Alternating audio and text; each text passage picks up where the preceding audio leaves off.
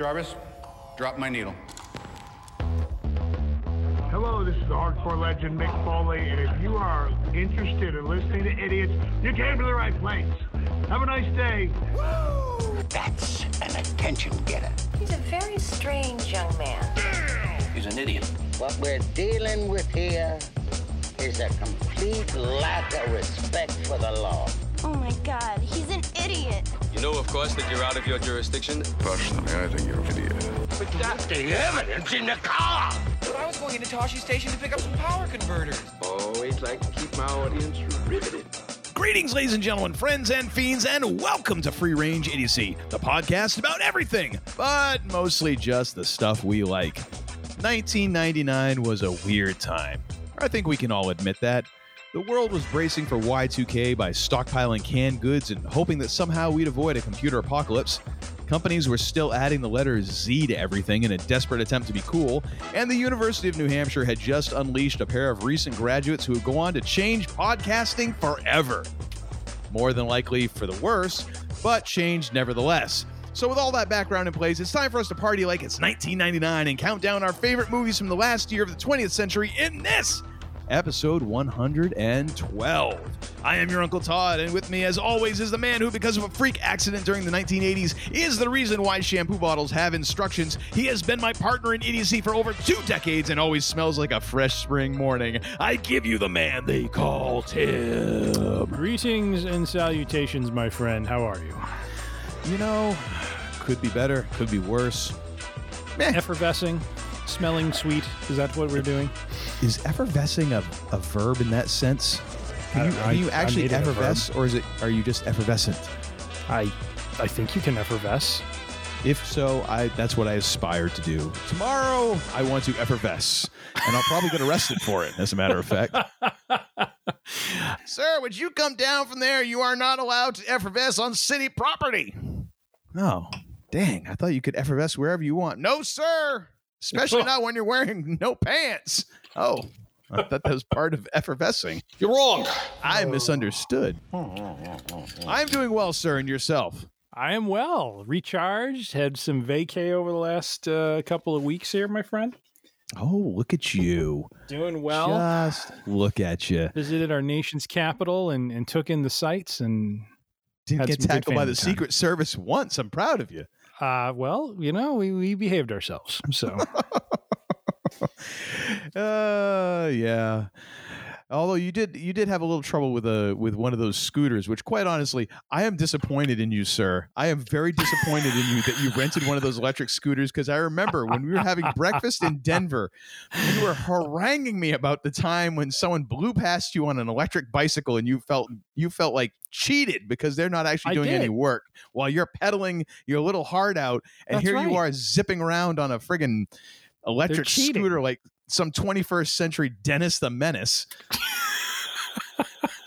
it's it's two different situations. One is uh, you know on vacation trying to get from point A to point B uh, on city uh, roads and sidewalks, and the other is you know I'm trying to like you know exercise like the rest of the folks on the trail, and this you know ham and eggers flying by with some motorized bicycle. What is that?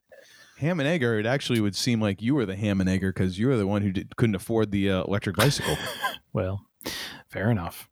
Just saying. but yes, this trip. Uh, now that our our uh, our sons were uh, 18 and above, we could uh, collectively all kind of go and, and travel together, and so uh, we we did so and and enjoyed uh, using these uh, scooters going through the various uh, streets and paths of the uh, Washington Mall, uh, and uh, really enjoyed uh, our time there. You know, uh, got to see the International Spy Museum. That was a highlight from the uh, from the trip, and uh, you know, just other sites. Oh, I will highly recommend if you've never been, do go to uh, the Air and Space Museum uh, Extension Edition out in Dulles Mm. Airport. Um, Okay. that is uh, that is really really cool. It is essentially uh, some hangars that have been kind of pushed together or, or, or kind of turned into a, a museum of sorts, and they have all sorts of different aircraft. There's a Concorde in there. There's an SR seventy one. There's a space shuttle, which you know to, to walk around a space shuttle and see how absolutely huge it is is just incredible. Um, so yeah, no, just just a lot of really great stuff. Had a, had a great time with the family, but the story unto which Uncle Todd is referring to is as I was uh, traveling with my sons on one of our journeys, one of our jaunts, if you will, down to the uh, you know uh, Washington Mall to uh, scoot around and and have some fun. I thought it would be fun to, as we're going down uh, Independence Avenue on the sidewalk, to uh, zoom through the Dwight D. Eisenhower open air memorial that is uh, present on one of the city blocks. Now, just for reference here, ladies and gentlemen, I want you to fully get the picture here. I want you to I want you to to understand that that the man they call Tim, no spring chicken is he. This is this is a man who is hurtling towards 50 now, okay? Yes. Yes. On his little scooter. Ding, Yes. ding, ding, ding. I, I don't even know if it had a little bell It on it, but bell. I'm imagining it. It of course it did. Of It course it did. Trying to trying to zoom, quote unquote, through the Dwight D. Eisenhower Memorial. The man who was the out the like the top commander of Allied forces during World War II, the supreme commander of Allied forces in World War II, the the the man who who's who's a two-term president of the United States who's responsible for the grand highway system so that we can drive coast to coast. He's going to zoom through his monument. Please continue, sir. In in honor of the highway system. I was just trying In to honor of the- All right, fair enough. You got me on that one. Okay. I'll allow it. so understanding that there is uh you know some some software disables going on when it comes to parking uh, these scooters. There there was a big red block uh, around the Capitol building uh, to to not park the scooters around it, and therefore you can't. Uh, so you you actually can't end your ride. You have to take it somewhere you know outside of that zone. Um, yeah, so I I was uh, riding along and thought this would be just kind of a fun thing to do, uh, and so I as soon as I crossed over into the threshold of Ike's Memorial, uh, the power was cut immediately on my scooter. And I, I rolled to a stop, and it- you know it wasn't sudden. It wasn't like you flip off or anything like that. It's just that would have been awesome, actually. well, fair enough. But uh, with a little no, mo- with to a little like electronic voice afterwards, like you should have known better. no, no, the voice is going to say shame, shame. Actually, it would have been better for the what was the guy from uh, he played Newman on on Seinfeld, but in Jurassic Park, who was like ah ah ah. Oh ah, yes, ah, ah." yes, that would be perfect. that would be that would As be. you're laying there, bloodied and beaten on the So- concrete, and you so- hear that from right by your by your head. so ah, being ah. someone who works in software, I, I am familiar with the concept of what we call as a geofence, which is there there is a virtual boundary you can set up for vehicles that have you know geolocation tracking going on with them. So I'm like, all right, I'll step out of the zone. I'll have power again. I'll be a good citizen and just move along and leave Ike alone. No, didn't start. So I had to walk it. My sons were already like a block away, you know, down from me where I was. So I'm walking along, just staring at Eisenhower. It's like you. now here's the problem. I had nothing to do with this. Eh, you're the one who is going to zoom through a national monument. Fair I'd enough. say Well, you, to you honor got off him because easy. of the highway contribution. I said, It's not the Tony Hawk mu- you know memorial, all right? It's you're oh my gosh. I can't believe so I'm I- having so to I walked explain this city to you. block. I walked a city block because I had no power. When I got to the next block, then power was restored, and I went back to vroom vrooming again. So the lesson here is: do not take these electric scooters and uh, cross into um, the holy territory of these memorials. So Yes, and and the other message is if you're gonna if you're gonna fly with a with the man they call Tim, don't expect to fly first class because that only happens when he tra- travels by himself. He took the whole fam; they all flew in coach. I'm pretty sure one of the, I'm pretty sure Oh, one of the boys was. we drove. Oh, that's right, you drove. Oh, We drove. probably like what an '87 Yugo. Uh no, no, we took our vehicle. It was good. Oh, okay. It was roomy. But you still stayed at uh, an, yet another great Airbnb pick by you as well because it was you know, centrally went from a sh- located and wonderful. went from a shed to a murder basement. this thing goes down a dank, dank stairway down to this place that is essentially like might as well have a sign of like free candy. You know, Yep. it's like oh, it was, but it was. It- uh, It I'm sure it was I, lovely on the inside. I Mm. sent Uncle Todd pictures of the inside, and it was lovely. It's Yes, fantastic. the, you barely even notice the altar for human sacrifices. Really, That's it was, true. It was very tastefully done. I will admit. That's true. Sure, it That's was by IKEA. And how about Yeah, you, so- sir? Uh, big happenings going on with you, I believe. Well, yeah, and this entire segment is because uh, the man they called Tim felt that people were concerned about us. Uh, he he said that he had gotten some wellness checks. No one con- nobody contacted me. Everyone's very happy that apparently I'm not on the interweb. So, and you know what? I, We've been away totally for a couple weeks, so you know. totally merited in my case. Uh, I am a new homeowner, ladies and gentlemen. Uh, ah, there we go. after renting for a year, uh, we are now homeowners yet again. Very and nice. uh, we are in the midst of, well, for the past three weeks, we were in the process of like trying to get all the paperwork together and then signing paperwork. And now we're in the process of beginning home renovations on the new place before we move in. So today I was I was demoing a flagstone floor. Uh, if you say I would not call that demoing. I would call it Uncle Todd going full on Hulk smash on the flagstone. Eh, well, yes, that too. Um, impressive. yeah, so it was uh, it was a floor in the living room that they decided to put flagstones, which is normally an exterior uh, type of thing. Decided to put that on the inside of the house. so I was there with my my own Oh, version of Mjolnir, uh, just hammering away at this bastard all friggin' afternoon, and uh, then had to rip up the Oh. plywood that was underneath it, protecting the hardwood floors that were underneath that. That the people had used two and a half inch threaded wood screws Oh, every six inches on the plywood oh boy. because apparently they thought that this floor was just going to grow legs, get up, and walk off. They're, they were Frickin' preparing it for you. oh my gosh! I swear that whoever put that thing down must have owned a hardware store. That's So the have to only way to something. explain. So Yeah, gotta go right ahead. So, so you you you posted a picture on social media of, of the the mighty hammer you were wielding. Yes. I have to ask: Was there a moment when you held it up high to the sky and said, "By the power of Grayskull," and then started just you know hammering away? Well, no, it's not a sword. You have to. That's Well, a. I know that. I'm just That was saying. a sword that the uh, you know right. Prince Adam was holding aloft. This is a four pound you know Stanley sledgehammer. It's a little little bit different. You know. Didn't But know if you no. reenacted any of the uh, you know Thor movies with you know the holding up the the the hammer there. So I did try and throw it and see if it would come back. It didn't. Now we have some drywall repair, but you know, gosh, it was a wall that already Of looked crappy. You know, so it, it figure. So uh, just just in case anyone is wondering, uh, for the first time in a long time, the the pilot has turned on the drinking beer sign here uh, at at my home studio because nice. I'm aching in places that I haven't. I didn't even realize I still had. So um, it's uh this is pain pain uh, mediation at this point. Very is nice. what's going on.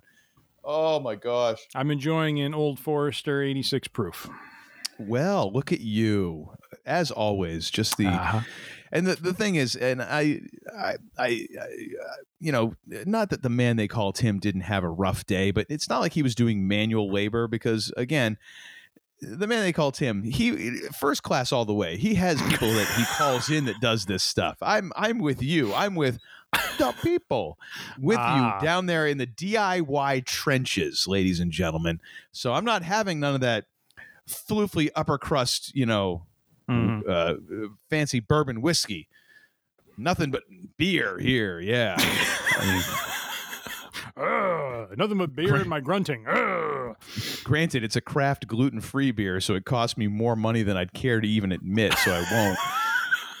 Actually, it costs prob this four pack that I bought probably costs almost as much as the bottle that the man they call Tim is drinking out of right now. ah, yes, yes. Oh. Don't get that celiacs, kids. It's Nope. a pain right in the arse. All right. Well, I think that we've caught people up enough now that they're not concerned about our well being. Uh, of course, now it's time to bring back that favorite of all segments. hmm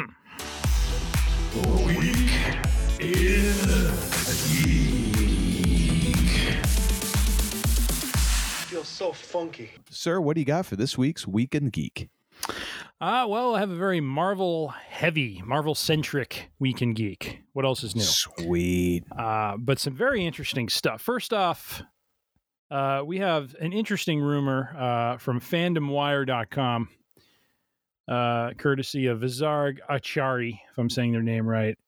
Uh, the rumor is this: Henry Cavill. Now hang on a second. Is that is that like the dude's? Is that the person's name, or is that was that like a username? Uh, it, it looks like an author's name. It says uh, Okay. the article's name, the article's title, which I will read in a moment, by Vizarg Achari. Okay, because I thought you might be trying. I thought it might be like a play on uh, what was No. it, the, the Chitauri from the Ah. first Avengers, and I was like, is it a username or is that like uh? Un- unless a- it's uh, what, what's it called when authors use a different name, a pen name or something like that, right? Yeah, but I'm guessing if you have a pen name, you'd be going with something different than that. I mean, maybe I don't know, but that's You never know. Anyways, uh, what what is a what is the the the person in question have to say? The title is Henry Cavill Jumping Ship would be the ultimate FKU to DC, as reports pour in claiming Cavill is playing Marvel's version of Superman in Loki Season 2. Well, what? Okay, first of all, what is Marvel's version of Superman? So, as the article explains, Marvel has uh, a a character that goes by the name of Hyperion, and Hyperion shares a very similar backstory to Clark Kent, in that he, uh, let's see, he's a superhuman uh, sent to Earth as a baby from a dying race of Eternals. He's adopted by a human named Father. Well, that's original, uh, and and he's raised. Uh, he really worked hard on that one. Crank that out over a, over a Saturday. Couple beers on a at a barbecue. Hey Shecky, I have an idea. I'm gonna get this. This baby's gonna get adopted, and the name of the father is Father. What do you think? And meanwhile, Stan Lee's over in the corner puking up his sixth warm beer, going Excelsior. So apparently, he's uh, from a dying race of Eternals, raised by a human named Marcus Milton. Uh, teaches him society's rules and ethics, which later leads to the child becoming a superhero named Hyperion. And so. The uh, rumors have been circling that um, he could join as that character. Of course, the irony would be he would basically be jumping from playing Superman in the DC universe to playing the Superman equivalent in the Marvel universe. Um, the thing I think is kind of cool is the fact that they're talking that this rumor is steeped in the idea that he would be uh, a character in Loki season two, uh, which is kind of interesting because um, you know again it you know I I've as I've mentioned many times when we've talked about shows and real and jabronis it's it's more fun when you you can't fully understand where all of this is going so why a Superman-esque character makes his presence felt in Loki I mean it it jives with the craziness of Loki but you know True. we're not entirely sure where they're going in season 2 with this show as we as we discussed a few episodes ago and uh, it'll be interesting uh, if if this does in fact materialize what that character will end up doing Mm. You know what? I'm all in. And quite honestly, with the way that DC has kind of tanked their cinematic universe to the point now where they're like, we're now rebooting. We've got a 10 year plan. I'm like, yeah, is this any better than the last 10 year plan that you abandoned after three years? Uh, probably not. Uh, you know, in, in a way, if Henry's anything like me, after after the way DC completely cratered their universe, I would be like, you know what? I'll do it for half price. I'll do it just to stick it to them. just I, you know, just because, just I'll play it, because. I'll play him with vim and vigor. Yes. yep. Oh Absolutely. Oh my goodness. No, I, I it, it could be cool. I mean, the thing is, the weird thing about Henry Cavill is, I honestly, he's one of those actors that I really don't remember him specifically from anything he's been in. Like, I Yeah. know he's been in Yeah. more than just a couple Superman movies and that one Mission Impossible movie. I can't remember him from anything. Like, he just has not left a mark on me whatsoever. Now, maybe it's just the movies that I tend to watch, but Mhm. he does not stand out to me whatsoever. Does Mhm. am I the only one on that one? Um, no, I mean, I, I really, if you ask me to name what else he's been in, I really don't know. Um, you know, so he he seems to kind of, eh, you know, it, it seems his career is kind of foundationally built around Superman. Um, I I know he's been in a movie or two. I thought he was in. I want to say a couple years ago he was in a spy movie with um. Oh gosh, now I can't think of his name. He he was the actor who played one of the uh, who played the Winklevosses in The Social Network. Um, and he Well, he was in uh he was in Mission Armie Hammer. Impossible. Armie Hammer. Okay. Um, he he Cavill Henry Cavill and Armie Hammer were in some sort of like it was like based in the '60s, and they were like British spies or something like that. And um, but it was a real just like throwaway. You know, you know, it wasn't a movie. I don't think anyone was clamoring to go to the theater to see, sort of thing. This is all pre-COVID.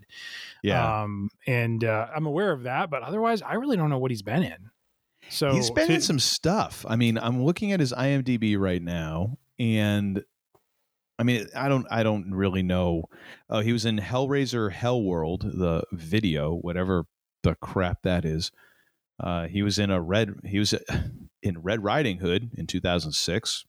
Okay, uh, he was in a bunch of episodes of The Tudors TV series. Mm, Um, and then we start getting into Man of Steel, um, and then the Man from Uncle, which now that you now that I see Oh, it, I'm like, oh yeah, I remember that. oh yeah, that must be the movie with Armie Hammer, the man from Uncle, right? Yeah, I think you're right. And then he was in uh, Batman v Superman, a movie called Sandcastle, Justice League, uh, or I should say Justice League. Then Mission Impossible Fallout. Um, then he was in Night Hunter, Enola Holmes. Then Zack Snyder's Justice League.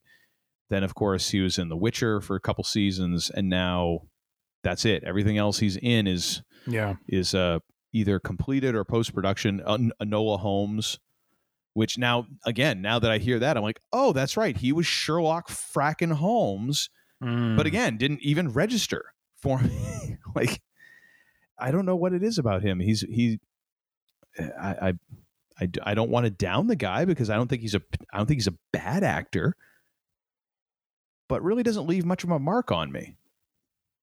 yeah, I don't know. yeah.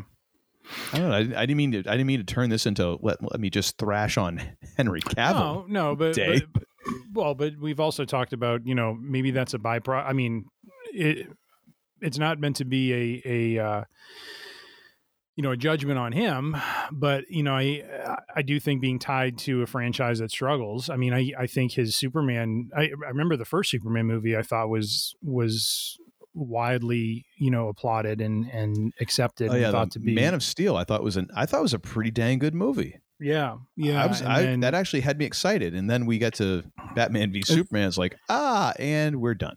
Yeah so it's hard to tell if we're just kind of conflating the fact that he, he was in a couple projects that were high profile but poorly executed and Mm. you know and that's kind of led to it being like you know eh you know not a big deal but i i think it'd be kind of cool and and you know i think it it would be um you know for and and you know when they talk about it being a big you know fu to to dc i mean I, I honestly don't care about stuff like that. I know there's fans that that get off, you know, probably get off on that sort of thing, but um, I I just you know, I as long as he's entertaining and as long as you know what he's doing in the Marvel universe is pushing the narrative forward and telling you know the great stories that we've become accustomed to. I'm happy with that. I, I think it is ironic. I think it is is you know definitely a neat little twist to have him play essentially the mirror version of himself in a totally different comic book universe. But Hmm. let's see where it goes. And I'm actually, like I said, more interested to see what if he does it. If he does materialize, what does that have to do with you know the, the Loki storyline and the multiverse and all of that? Because I got to imagine the multiverse is going to be a big part of Loki season two. So kind of curious to see you know how he fits that way. Indeed, indeed. All right, next one is actually an item we talked about not too long ago. I think in our last. Uh, I'm trying to think. It's been so long. What was our, la- our I was last say episode? not that long ago is a, pretty long ago right now. It feels that way. I, I need to look up what our last episode was here because was that the Marvel one? I don't remember. I believe it was Marvel It- Mania. It was Marvel Mania. So, uh, you know, we, we kind of talked about this a little bit and uh, and you know, kind of uh, pontificated uh, on the topic, but. Uh, you know, from comicbook.com, uh, the title of the article uh, from Nicole Drum is MCU Phase Four. What was the point? Uh, you know, we kind of talked about that a little bit. How how there there seemed to be a, a direction and path for each of the first three phases, and we've been in Phase Four for a couple years now, and really not sure what direction we're going in because there is no overarching narrative that's going right now. I mean, we we know Kang is coming. Uh, we've seen uh, a you know in Loki season one and in the finale a a very uh, g- brief glimpse of what is to come. Um, but you know what is the point of Phase Four here? And in this article, what I mean, really, if I just boil it down. Um, and this is also based off of uh, I think uh, comments made by Kevin Feige during last month's uh, Comic Con. Was um, let me see if I can find the spot. Uh, yeah, that becomes clear that Phase Four of the MCU is meant to explore trauma, loss, grief, and how those things impact not just individual characters but the universe and multiverse in parentheses as a whole.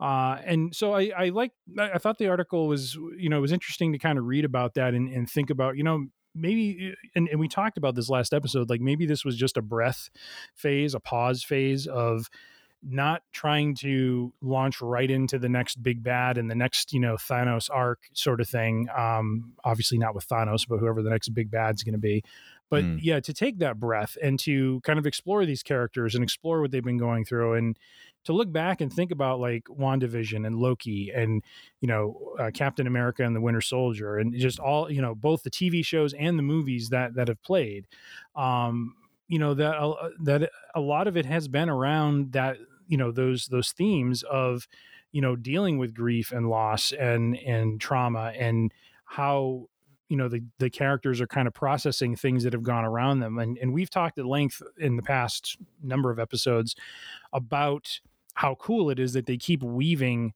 the snap and the effect of the snap into these in, into these stories into these narratives and seeing mm.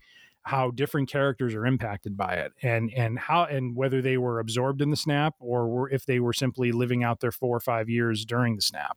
Um, you know we talked recently about black panther last episode about you know are we going to see you know when we see that he's gone is it when he's gone because of the snap or is it when he's really gone in you know kind of the the timeline that they're in? So um, so anyway, so I just think it was it, it was just kind of a well timed article that happened after we recorded that episode, and but yet we talked about it, and I just appreciated kind of the confirmation that this was almost like kind of a, a pause phase, if you will, to kind of really process and examine and and kind of tee up these characters for now what is to come in five and six um, as we start to get knee deep in the world of by God, there's King. Mm-hmm. I think it's just it's a it's I, I obviously I agree with Feige because you know he's the dude behind it. He's the one pulling the strings. So who am I to disagree with what his assessment of what he's doing?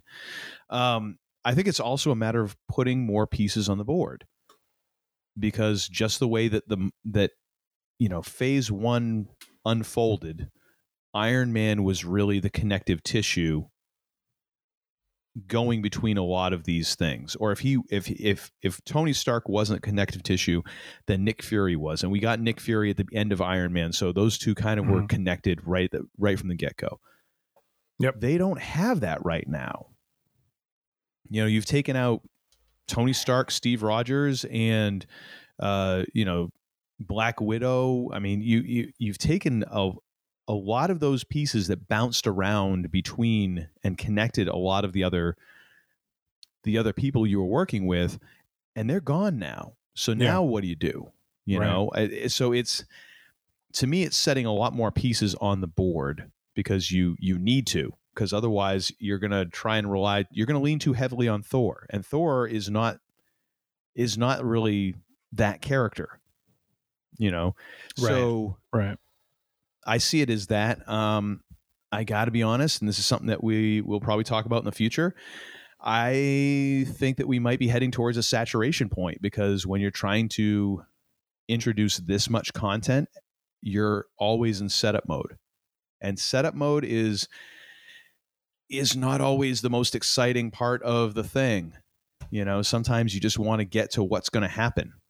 And mm-hmm. Marvel has done a, a, fairly good job of making their origin stories punchy and to yep. not spend too much time in the weeds. They were able to kind of walk that line of okay, we're going to give you just enough information and we're going to give a nod to the to the comics fans so that they know that we know, but we're also going to make it somewhat accessible enough to new fans that they can kind of pick it up as they go. We'll give you yeah. enough breadcrumbs so that you know you kind of get enough, and if you can, you know, add two plus two, you're going to be able to connect the dots. Yeah. now they're trying to add so much stuff that it almost when you're constantly in setup mode, you start getting bogged down in setup mode. Mm-hmm. So I wonder if that's not part of the issue because Yeah. trying to intro a whole bunch of new characters and I mean right now quite honestly there's strings dangling left right and center Oh yeah. of, of Yep. stuff that has been set up or, or has been put on the board that we don't know about yet and because it's a bigger universe now it, it's a little harder to see all the the action taking place because you're zoomed out from it Yeah. so um Yeah. all that to say i agree but i, I am a, i'm beginning to get a little wary i got to admit i'm a Mhm. little wary of of that and maybe it's because you know i've oh, some of the stuff that i've watched lately has just been very simple like and very straight Yeah. ahead like hey here's a story of this and this and this and bang and we're done Yeah.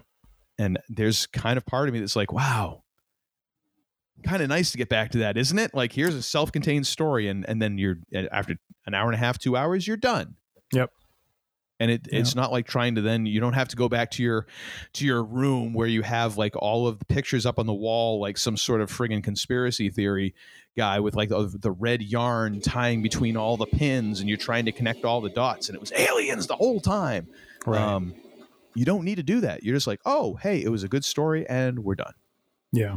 Yeah. maybe that's it too i don't know i am still excited but I, i'm a little i'm a little more wary than i have been at any point in the uh in the mcu's history at this point Yep. Yep. Absolutely. which is i mean still to say in, in what year 12 or 13 of this thing not a bad run no, not at all. Not at all.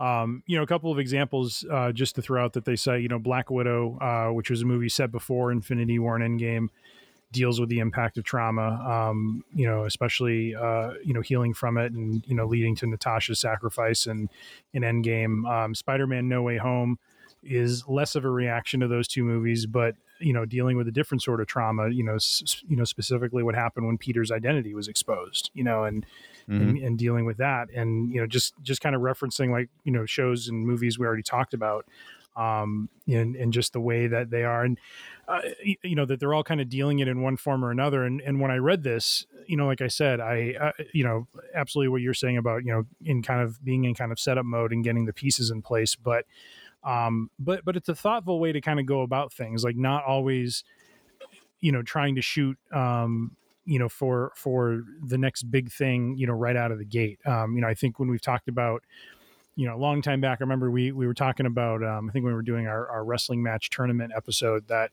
um you know it's it's it's interesting that during that late 90s you know attitude era of wwe and stuff that you know wrestlers it, it was getting to a point of who who you know you're not going to be able to top yourself any further because to do that is going to mean someone's either going to lose their life or they're going to get severely injured. You know what i mean? And and you, and you have to pace these things. You know you have to build and and you know build a story um, have layers to it and get people invested in what these you, these men and women are doing in order for them to you know have the emotion of when the match is playing out that that real you know kind of you know big moment when when you know the good guy defeats the bad guy sort of thing. Um so i, I appreciate the fact that they're taking the time to do this and, and to have those examinations and look at that and i've really enjoyed it. You know when, when we had Haw- when we had the hawkeye show going i really enjoyed like i was really looking forward to him him and Flo Flo, you know, um, you know, talking because of the fact that you know the you know the Hawkeye had such deep you know feelings and and you know had a, such a deep relationship with Natasha, and so did her sister, and Mhm. yet you know Flo Flo's hunting him down because she thinks he's the one that killed her. You know what I mean? And and and Yeah. or he's responsible for that. And you know, so that's what I was looking at. Like th- that entire series was great, but I, that was the moment I was looking forward to. And and I don't feel like it was disappointing. You know, I feel like they they had that emotional cathartic moment um, where she got to understand what you know what what her sister did, and and and and I think Hawkeye was able to get his character was able to get some stuff off of his shoulders that he was carrying, and so um, so looking back on it now with you know this this article, I, I just think it was uh, it was very wise of them. I think after the the, the massive battle uh, against Thanos to kind of take that breather and and and kind of tee up things and get things set up for for the next go around. And I'd agree. Uh, of course, I mean, part of it is just being a victim of your own success. Like you just you just Yeah. had two of the the biggest movies ever, and now it's really Done tough. well, both of them. Yeah. Uh, And and like I like we've said before, like not just great comic book movies, like actually legit in the discussion for great movies. Oh yeah. oh Um, yeah. But then it becomes very hard to then get everyone to kind of downshift and tell smaller stories. Not everyone is going to want that from you at that point, and that's why a lot of people are like, ah, all the Marvels, you know, shows on the on on Disney Plus suck, and all that, you know, oh, they're all crap and this and that. Oh, this crap. Some people just after you go to that place, they can't they can't downshift. You always have to keep getting better. It's like those same people who think that the economy is always going to grow by like 2% every single year. It's like oh yeah. how in the world does that math work out for you on a on a world with finite space and resources that you're going to have continual growth at a steady pace forever like please explain that to me because it's mind-bendingly foolish but it's the same with movies like people are gonna are after they get some folks i mean and and i don't look at it in the same way like i think it's just it's it's almost like um uh, being desensitized like you, now you just want the you want a bigger hit you want a bigger explosion you want a bigger movie and it's like you can't continue to do that you have to like take a breath at some point you know? Um Yeah. you, you you've got to. And uh i don't know. Just some people don't want to do that and i'm fine with it. I think it's interesting but we'll we'll have to kind of see where it goes from now. Agreed. Our last point of news from giantfreakingrobot.com, purveyor of all things true and just in the Marvel Universe. hey there From- bub look over there at that giant freaking robot. Ain't Hey, it freaking big Look at that thing. it's over there standing right there in front of the freaking Dun- dunkin donuts. Indeed. I'm, I'm sorry the dunkin now. It's not they don't not donuts anymore. We Too don't have carbs. time to say dunkin donuts. Too so like we don't, have we don't have time to say domino's pizza anymore. It just has to be domino's. It has to be just dunkin Is Vince McMahon influencing all of this? Because now that Triple H is in charge, Riddle is becoming Matt Riddle again. Theory is becoming Austin Theory. Names are coming back, ladies and gentlemen. Is he going to all of these like fast food joints saying, You're not Taco Bell, you're Taco? it might be quite honestly i mean i mean You're for all the money, Caesars, you're Caesars. yeah little c's um i mean uh, for quite honestly like for all the money that vince was laying out he must have been getting some consulting fees on the side Oh, that's all i'm gosh. saying Hell yeah. Uh, anyways, last uh, article here from Giant Freaking Robot uh, from Micheline Martin. Robert Downey Jr. being replaced as Tony Stark. Sacrilege! Uh, yes, the general uh, message of this article is, uh, as you might guess, that uh, a younger actor playing a younger version of Tony Stark, most likely from another uh, universe, uh, from the core one that we're used to, uh, is going to uh, play Mr. Stark uh, in the upcoming uh, Avengers, Kang Dynasty, and Secret Wars. As a way of bringing a younger Iron Man into the picture without bringing back RDJ and undoing or retconning his uh, very emotional death in in uh, Avengers Endgame. Uh, some actors who are being bandied about as playing him, uh, and this may not mean a lot to Uncle Todd because I know he is woefully behind in watching Stranger Things. Uh, but one Joseph Quinn, who this last season of Stranger Things played the iconic now, and I yes, I say the word iconic after a series was Wow. released in June. But uh, Eddie Munson, uh, you will understand, sir, once you watch the iconic Eddie Munson character played by Joseph Quinn. Uh, he does uh, look like a dead ringer for a younger Robert Downey Jr. And uh, based on the work he did on Stranger Things, I think he would knock it out of the park. So I am excited for that. Uh, they don't really list anyone else. They say he would be kind of a, a top uh, top pick for for playing this. So we will have to see. Uh, but otherwise, uh, what are your thoughts on bringing back a younger uh, actor to play a younger, or sorry, I don't mean to say younger actor, but playing a, a different actor to play a younger Robert Downey Jr. it's not really Or replacing. sorry, Tony Stark. You know, I mean, yeah, that'd be really weird if it was like, oh no, this is Robert Downey Jr. No, no, no, no, it isn't. He's he's older now. No, it is. Oh, okay, all right, all right. Again, going back to Vince, like, no, this is the Undertaker. That's totally not the Undertaker, Vince. Like, Your name's can, Taker. Yeah, I can't. I can tell. That's the Undertaker. Okay, whatever. as long as the I, checks I are wonder clear. if Vince just got into so, like like when they started letting talent go, like maybe there was just like like some sort of malfunctioning robot. He just got stuck into slash mode. You know what I mean? Like cut everything, cut Oh, yeah. talent, cut their names in half, cut his hair, cut the you know cut the cut the sh- the sleeves off that shirt. I mean, he's just in cut mode constantly. Yeah, the problem is he. I don't know. There's so many jokes there, and I'm not going to make them. It's a family show. Anyways, um, it's not really replacing him. You know, I mean, you're bringing in another character, and this is a smart thing that that Marvel has done is that because of the multiverse, they've opened themselves up to bringing in other versions of characters, and even in like in Doctor Strange 2, just because uh, what's his face there, Krasinski played Reed Mhm. Richards, that does not mean that he has to be Reed. That he is going to be the Reed Richards. Um, much the same as Patrick Stewart getting like one last ride as Professor X, which is, I, I, I you know, I totally geeked out for. Not only because I mean he was in like the the floaty like Professor X wheelchair from like the the TV series, but they actually had like some strains of that song come in and Mhm. like it was great. It was fantastic, but we all know that he is not going to be rev- reprising that role as Professor X. So they've given themselves this kind of get out of jail free card to to do these weird things. And I I think it's fine. I think that's a that's a, a legit storytelling device that they're using and I I'm all Yeah. for it, you know. Just don't try and like recast like, you know, all of a sudden, hey, Tony's alive, but he looks different because, you know, some 1980s soap opera reason. Like, oh, he had to have plastic surgery because of this and now he looks like this person. And apparently his voice box is affected, so he talks completely different too. Whatever.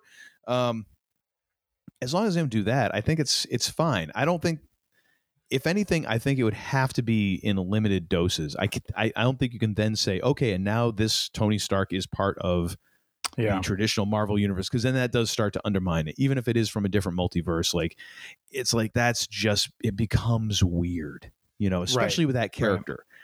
Well, and, I, and I would think- say I would say with like with Tony and with Steve, those are the two Yeah. characters that are like you just can't touch because they became Right. so iconic. And Right. and of course that's the they're different there are different stories and then coming up to Civil War and then just the way everything unfolded in in Infinity War and Endgame. Those are the only two. I think you could maybe work it with with some other characters, but you'd have to be very judicious about which one you did and that's it. You get like one. You get like one. Yeah. That's it. Yeah, no, you you you have to relegate him to a um not not to call him a bit player, but but to to relegate him to a a role, but not but clearly not the kind of role that that he had in in the first three phases because that that has been done. You know, you, Oh, you yeah, can't go back to him being the cornerstone because that story has played that arc was was Mhm. well done from the 2008 you know Iron Man all the way through to Endgame. It and as you said steve is the is is the other piece to this whole thing. You you don't you don't mess with captain america either. You you let those No. two characters have their arc. It was a very poetic way to end it and and they they had that closure. If you want to bring in flavors of them to you know as as part of this you know multiverse where there's different versions bring them in but they are bit players or supporting players i think is really what i want to say they are Yeah, it's not like it's like a one shot. You you know you're only going to see him in this movie and then that's it. yeah it, it doesn't become a oh he's back it's oh this is a version of of a character that we uh, love and and have great affection for and we get to see him in in kind of a, a you know a you know as you said a, a one take hot shot whatever you want to call it. Um i was trying to think of the term from wrestling you know when they do the hot tag but you know that that you know hot shotting sort of thing. Um you know j- just to get that moment just like as you as you correctly said just like seeing patrick stewart you, you know re, you know reprising uh, charles xavier one more time uh, or seeing a member of the fantastic four in a marvel movie you know there there are these one shots to use your term that that i think they're they're probably going to play and, and utilize and the multiverse gives them the the pathway and, and and is the doorway for doing that so it'll be uh, interesting to see how that materializes Yes, indeed. And that, my friends, is uh, the Weekend Geek. All right, sir. Well, thank you so much for your sleuthing around the interwebs, and we're so glad that you didn't stall your scooter on this. Uh, we'll now get into our the heart of our our episode here: movies of 1999. Now, first, let me address there. Were, I in searching for the movies of 1999 for reference material because we, uh, even though it doesn't seem like it, we do actually prepare for this somewhat. And I found a couple of articles that were saying uh, you know, oh, and 99 was the greatest movie, Hollywood's greatest year, the greatest year for mm. movies ever. Yeah. Let me just ask you, without even getting into the the actual content of those articles, do you think that it's possible to say that any single year is like the greatest ever or is it really just like that happened to ring your chimes for, you know, your that like hit the tuning fork of your personal taste? Uh I think it's a little bit of that, and I also think it's a little bit of the zeitgeist and kind of culture at the time. You know, and, mm. and, and I say that because I'm, you know, so as a kid growing up in the 80s, I look at like 84 I mean, really kind of the even numbered years, 84, you know, to some degree, 86, maybe 88 as being really good, you know, entertainment years, you know, from what I can remember, you know, 84 being like Ghostbusters mm-hmm. and some of the movies we talked about when we did that show. 86 is mm. Back to the Future. Yeah, because um, 84 was was the one that was mentioned as like the greatest year ever. Right. Another one. Right. 99, what is interesting and and I'm I'm going to say this as an adult so maybe I I just have a weird perspective on it but the thing I remember about 99 and you correctly pointed this out in in our uh, beginning is you know, for you and I, that was like our step into the real world. You know, we we were done in college. Well, I mean, and, and we were entering in, and it was the apex of. It, it really was the high point of the dot com era. So there was a lot of money flowing and just a lot of good times and a lot of just you know positivity and just kind of you know like you were saying just a little bit ago oh this will never stop you know it'll always continue on and we're going to be yeah. just rolling in money for the rest of our lives and here we are um so so I oh, think wow. there was that, that crashed quick for you. Dang. well, I don't mean me. I'm just saying like And here we are. The man who flies first class everywhere is telling us how hard it is. Boy, I'm so glad for your perspective, sir. Should I go? Should I launch into Dusty Rhodes Hard Time? Never mind. Um. Anyways, but it's but hard I, I, times. Hard I just times. remember. I just remember '99 feeling and and you know similar to 2001 as well in in 03 that you you just have like a sequence of like really good movies coming out that just I think it gives the feeling like you know we're we're in this era of just really good movie making at that moment and and I don't know you know, if that's necessarily the case that 99 is one of the greatest years. I mean, there was a lot of quality movies that came out. Um, a lot of people still going to the theater to see it and that sort of thing. But, you know, I, I will say I'm probably the wrong person in some ways to ask because I have a lot of really good memories. Like, you know, in 99, I did my first work trip out to California. That's where I saw The Matrix for the first time in some theater in, you know, basically the desert of California. Um, and, and, you know, and I had nothing better to do, I just wandered into this, you know, I'm like, all right, I'll give this movie a try. No idea what it's about fell in love with it. I'm like, this is probably one of the best sci-fi movies I've ever seen. And then I, that's also where I saw Star Wars. Um, you know, I think for the second time um, after uh, dragging you to it, and uh, you know, basically let's introducing. wait on that story for a little later in the list. indeed, indeed. Um, among others. And so I just, you know, uh, as we'll talk about, there, there's a lot of movies, American Pie and others that, you know, you just remember being, you know, kind of like iconic. And it's hard to believe it all happened in one year. So I think some of it is just yeah, it's like your perception of the year and what kind of went on that year and and what was going on in the culture at the time and how heavily promoted those things were. So it feels like um, you know, it was one of the greatest years, but um but I don't know when when you look at the quality of some of the flicks that came out, I think it was a strong one. Well, yeah, and I think that's the case with most years, and, it and it always shifts too because there's some of this that gets retroactive, and we look at because there's some of those movies in there that uh, and some that are in my list that are that are now movies that are very influential, but it, when you look at them in the context of what the gross was from that year, way down the list. not where I mean, not totally not where I would expect it, considering how much of an impact it has on pop culture today. Yeah. Yeah. But I, I do, and I, I agree. I think there is this weird kind of equation that that you can factor in that when people start talking about that, it's like, okay, I now know if you think that 99 was one of the greatest movies, uh, movie years ever, you are probably between this age and this age because it'll it'll reflect in who you were. Sort of like, you know, it's always, you know, you talk to people like, oh, well, it was always better back in the good old days. And the good old days were always like when they were kind of at their peak or at Yeah. their personal happiest. And those are the good old days, you know, as opposed to the fact that now it's like, well, we don't have to worry about polio, you know. There aren't people, you know, there aren't thousands of people living in iron lungs.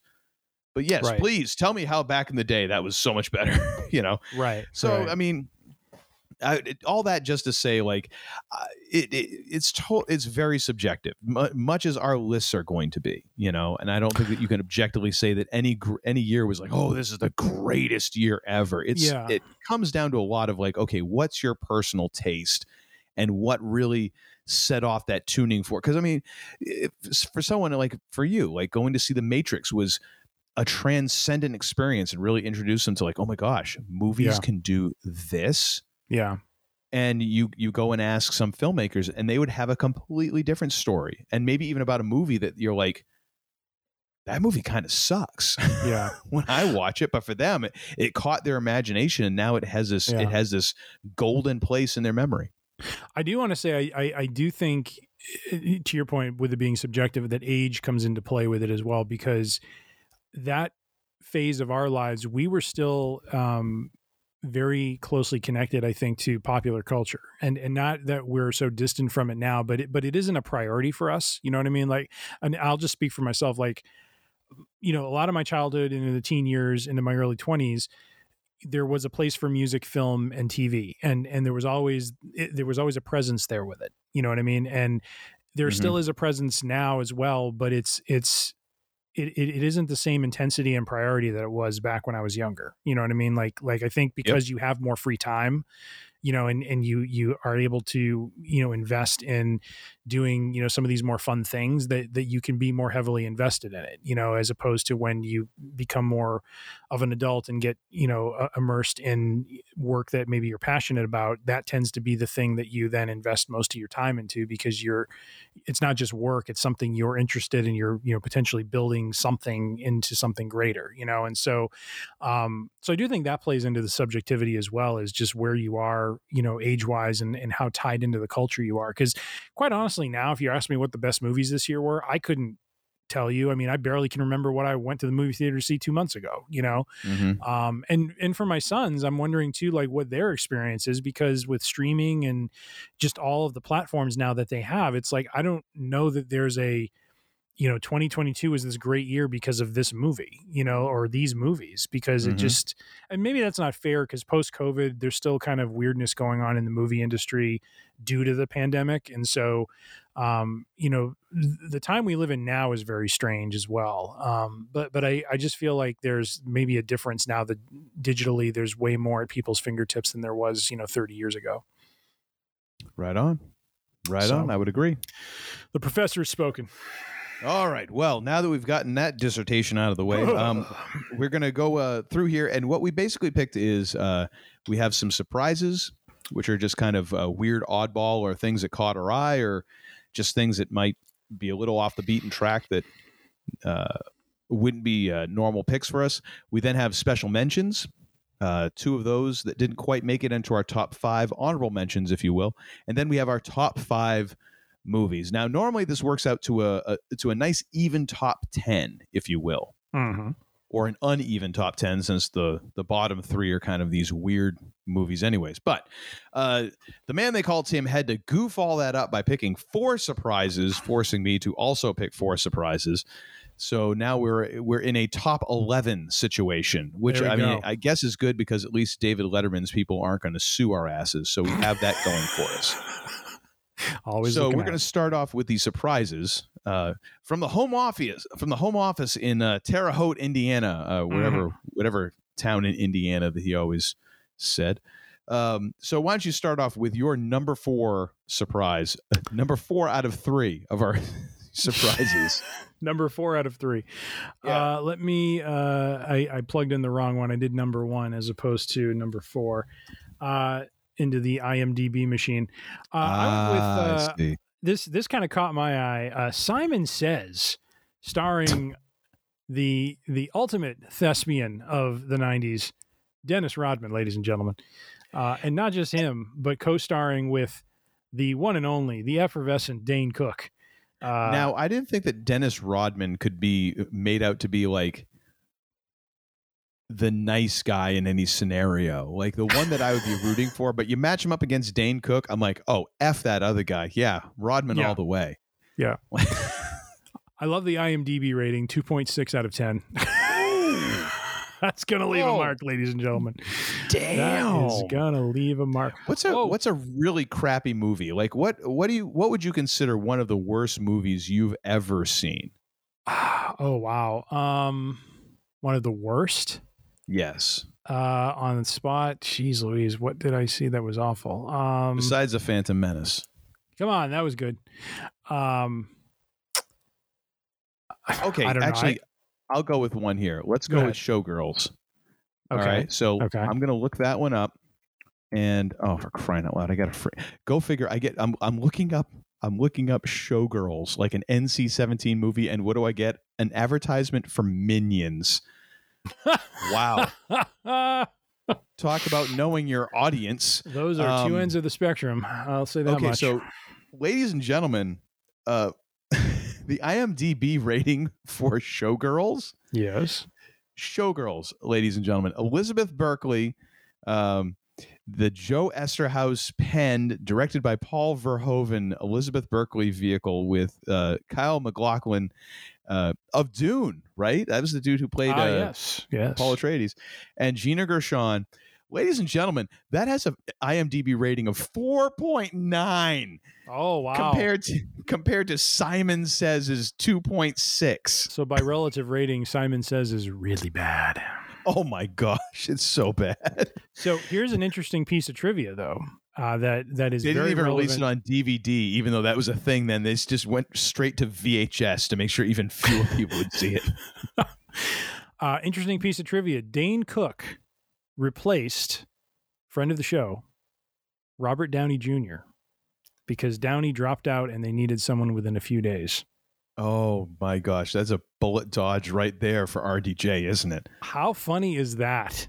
That he could have been a part of this wonderful piece of garbage. Um, Oh. wow. What was Robert Downey Jr. doing at that, that point in his career? Let me let me look that one up. No idea. So that was like so we're talking uh 99. Oh for crying out loud. I do not like the new IMDb interface. I will read the one line synopsis while you look that up. Basketball superstar Dennis Rodman stars as a hip Interpol agent because, you know, if you're an Interpol agent, you're hip if you're nothing else. Uh, attempting to defeat the deadly plans of a crazed arms dealer. It's always the arms dealer. yeah. Uh, yeah, that is uh, that's something else right there, my friend. okay, Simon so uh, so Robert Downey Jr. had just come off of the huge hit that was U.S. Marshals, the Fugitive sequel, ah, yes. and uh, he was in a movie called In Dreams, and then another movie, uh, Friends and Lovers, and then he was in Bowfinger, Wow. the Eddie Murphy vehicle. Nice. Now, granted, of course, this was probably uh, you know filmed in '98 or something. So, I mean, he was only in one other movie, Gingerbread Man, uh, in U.S. Marshals in '98. So, I mean, it wasn't. He was not in. I believe this is one of his first comebacks. Uh, this was quite a while after. Wow, quite a while Yeah. after anything. Ooh, that was a that was definitely a, a low point for for RDJ. But oh my gosh, Yep. horrible, horrible. Well, that's that's my number four. Do you want me to keep going, or did you want to do your number? How, how are we doing this? Uh, well, my number four is uh, for love of the game. So this is uh, one of uh, f- uh, friend of the show, uh, king of the sports flicks, Kevin Costner. Uh, to me, just a great baseball flick, and I, I so appreciate the fact that we get um, we get John C. Reilly. Uh, no, am, am I get? I'm getting his name wrong. I didn't pull up this when I could have. Um, where is he? No, John C. Reilly. I got it Yeah. right. What am I? What it am I so worried about? You got it right. But yeah, playing a, a great part. I just I, and Brian Cox, of course, J.K. Simmons, uh, Kelly Preston playing the love interest. I mean, great, kind of great cast, you know, and it's it's definitely more in the direction of a of a uh, quote unquote chick flick, but it's just a fun watch. You Yeah. know, it's a Yeah. great watch. Like if you if you want to split the difference between like a romantic comedy and a sports flick, so it's something and find something that like you and and someone who if you're into sports flicks and they like romantic comedies, hey, you can watch this or vice versa. You know, you can kind of split the difference between the two. And I I kind of enjoyed the flick, and uh actually I, I must have enjoyed the flick. I think I've got it on DVD now. I'm thinking about it. But uh, but eh, not. I mean, a surprise in that like, yeah, this is a flick that I want to buy because hey, it's always good, and I can throw it on there, and me and my, uh, you know, Mrs. Uncle Todd can watch this, and and she's somewhat tolerant of it, and there's enough, you know, humor, and there's kind of something for everyone. It's a three ring circus method of filmmaking, you know. Um, sort Nice. of like, and again, this this is a kind of a movie that uh, Kevin Costner pioneered with like a Bull Durham, Field of Dreams, like being able to like pull in the the sports fans, but then also pull in the romantic comedy and drama fans, and and everyone kind of goes, okay, fine, we'll all watch this movie, but we're not gonna we're not agreeing on anything else. Um, so, but yeah, uh, pretty good flick, good watch, good Nice. watch. I bet it's rated higher than Showgirls, so I'll. And I, I damn sure rated better than Simon Says. So we're already, we're already there. Very so nice. what's your uh, number three surprise? Well, actually, and real quick, I don't know if you just said this, uh, or, or I don't think I heard you say this. Why is it a surprise for you? Well, the, okay, so here's the thing. Um, the, my surprises are are basically just a continuation. I, I didn't find none of these were really all that surprising. I just so, needed so it's more not that spaces. this was a curveball. Get the pun? Um, that that you noticed this in the list for ninety, like like you thought it was like 01 and it was ninety nine. It's nothing like that. It's just this is a continuation of your top ten. kind of, but it's also Okay. because Okay. I, I really didn't expect to enjoy enjoy it as much as I did. All right. I was like, oh, I think I think this will be a good flick for me and the wife to watch. And then watching it, I'm like, because I, I I didn't see this movie in the theater, All so right. this was definitely a DVD rental, or this was like I bought it for you know whatever used or in discount bin, and was like, all right, sure, let's just grab this. Mhm. And then like, hey, I actually like this flick. Nice. So mine are actually like I saw the list and I'm like, oh whoa, you know, there, there's something surprising with mine. So I'll I'll, Mm. I'll make sure I emphasize that when I uh, do mine. okay, All right, so I'm gonna do my number three. yes, sir. All right, number three is actually two movies, not just one, two movies. Oh, see now it's like a now you've got five out of three. For God's sake, dude, can't you follow directions? You know, it's it's it's hard to pick a winner, um, but uh, here we go. yeah, Uh, just go ahead and ask my wife. She'll agree with you on that. oh, come on now. Hey, Hey, 1999, uh, Uncle Todd mentioned Y2K. There was a lot of uh, end of the world sort of vibes and feelings going on at the Yep. that time, and you know, Hollywood, or at least lower echelon Hollywood, decided to capitalize on that. I love how you put that lower echelon instead of just like D list. the Omega Code and Revelation, two movies, uh, both dealing with the biblical events leading to the end of the world. Oh, Um, goody. Yeah, I, I put these two down just because uh, I have a memory of uh, back in the day when you had the old uh, cable box from uh, from the cable company, and you were flipping around, and you got to that channel where there was like previews of movies, and I remember seeing uh, Michael York, who plays one of the characters in this movie, Stone Alexander. I think he's playing the Antichrist. Uh, oh, wait a minute. His name is Stone Alexander. Stone really? Alexander, ladies and gentlemen. My uh, gosh, that's like a, that's almost that's a borderline porn name, dude.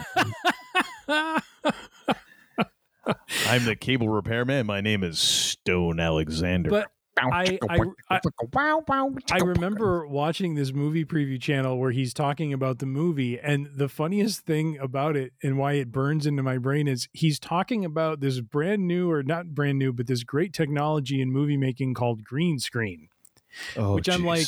I don't think green screen is as new as you might think it is. no, no, it wasn't in 1999. It had been a thing for a while. So poor Michael York, I think, was was fancying himself a bit of a a you know cutting edge sort of entertainer uh, with this with this movie. Um, probably just pulling at whatever straws he could to make the Omega Code sound, you know, somewhat worth going to see. But Because he, did, he uh, was basically saying anything to avoid, like, listen, I had an alimony payment due and the phone rang. All right. exactly. Uh, but Michael York is in it. Uh, Casper Van Dien, uh, you know, he he is a uh, actor who is uh, very familiar with some of the lower echelon, straight to video sort of uh, movies. Uh, Michael Ironside. Michael Ironside. Um, What? Uh, it was in this as well, believe it or not. Um, so yeah, so just kind of a uh, kooky uh, end of the world, biblical, uh, you know, dogs and cats living together, mass hysteria sort of movie.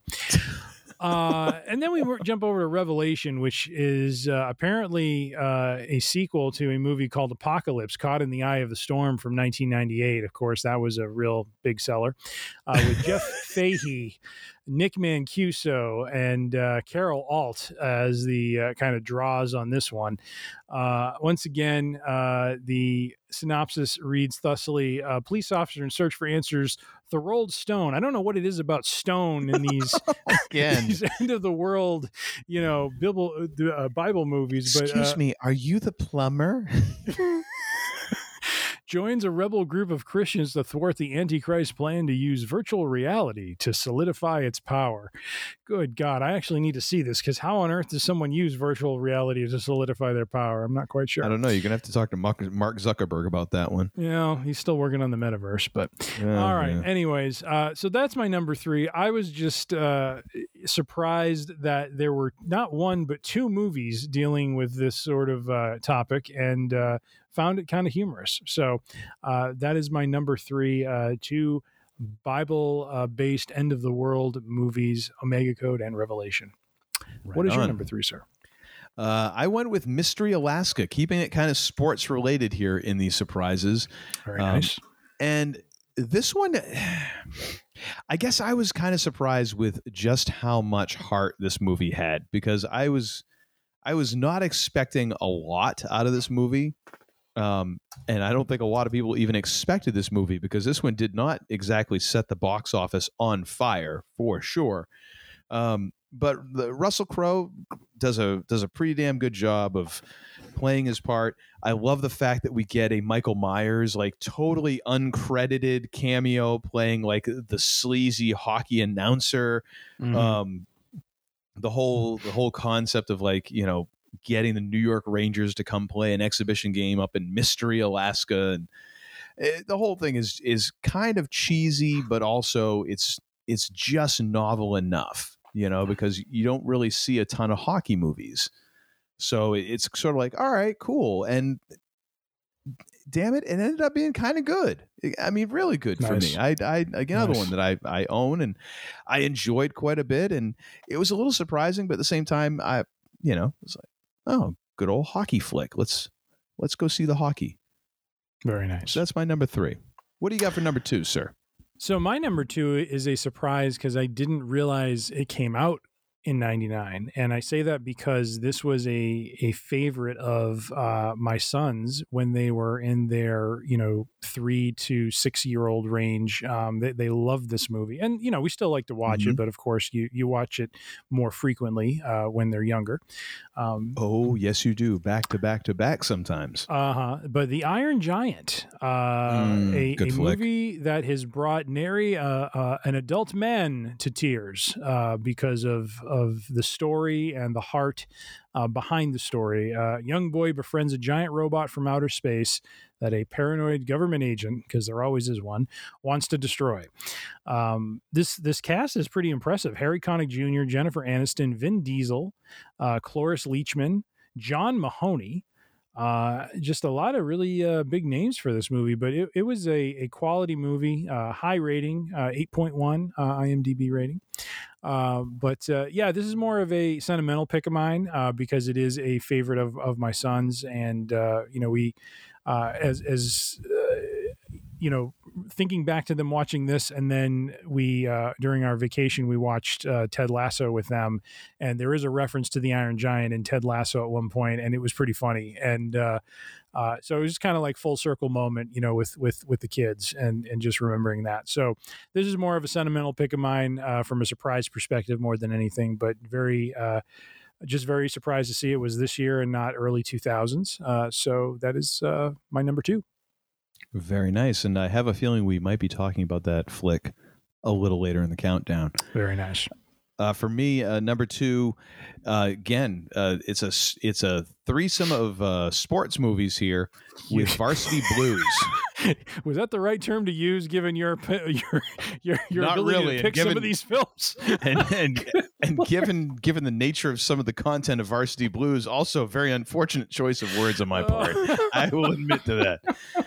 Um, but I mean, come on, Varsity Blues is just i- i- again, it is an underdog story, and it's kind of it so unfolds as like what high school kids would write as a fictional story. Like the fact that you have all of this just outrageous stuff happening, the whipped cream bikini, the whole thing, and then the coach quitting at halftime, and then the the one of the students taking over play calling, and the backup quarterback, and winning the winning the championship, and all that. It's like it's such like a high school fantasy sort of thing that I was just like, yeah, totally, you know. Mm-hmm. Um, a little bit surprising because I did uh, like much like you. I kind of forgot this movie came out in '99. There was there was a lot of movies that as I was going through, I'm like, oh wow, really that year? Okay, cool. Um, but yeah, Varsity Blues. It's it's it gets a lot off of the the rewatch factor, you know, because you can Yeah. rewatch it because it it's not that deep. And you know, the thing is, that's not a slight against it. It doesn't pretend, it doesn't have to be deep. And it doesn't pretend to be deep. It gets just deep enough to get the point across, you know?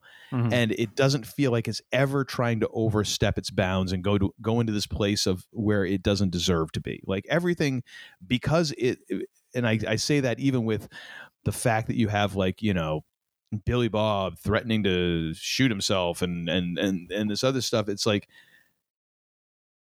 again because it is that it is a story that is kind of written by a high schooler almost like it feels like that kind of world like yes everything is amplified and it all kind of fits into this into this thing and it works you know for all all of the things that could go wrong or that you could cite about it that are like that's totally just bs like no Yeah. it still works like somehow like it defies the laws of physics um and so for that i'll i'll definitely include it on the list because i've rewatched this flick so many times when it's been like eh, nothing else to do and i'm just flipping through the dvds like oh hey i haven't watched this in a while pop that in all right that's a you know an hour and 45 minutes whatever it is like eh, Nice. all right cool something to do Nice.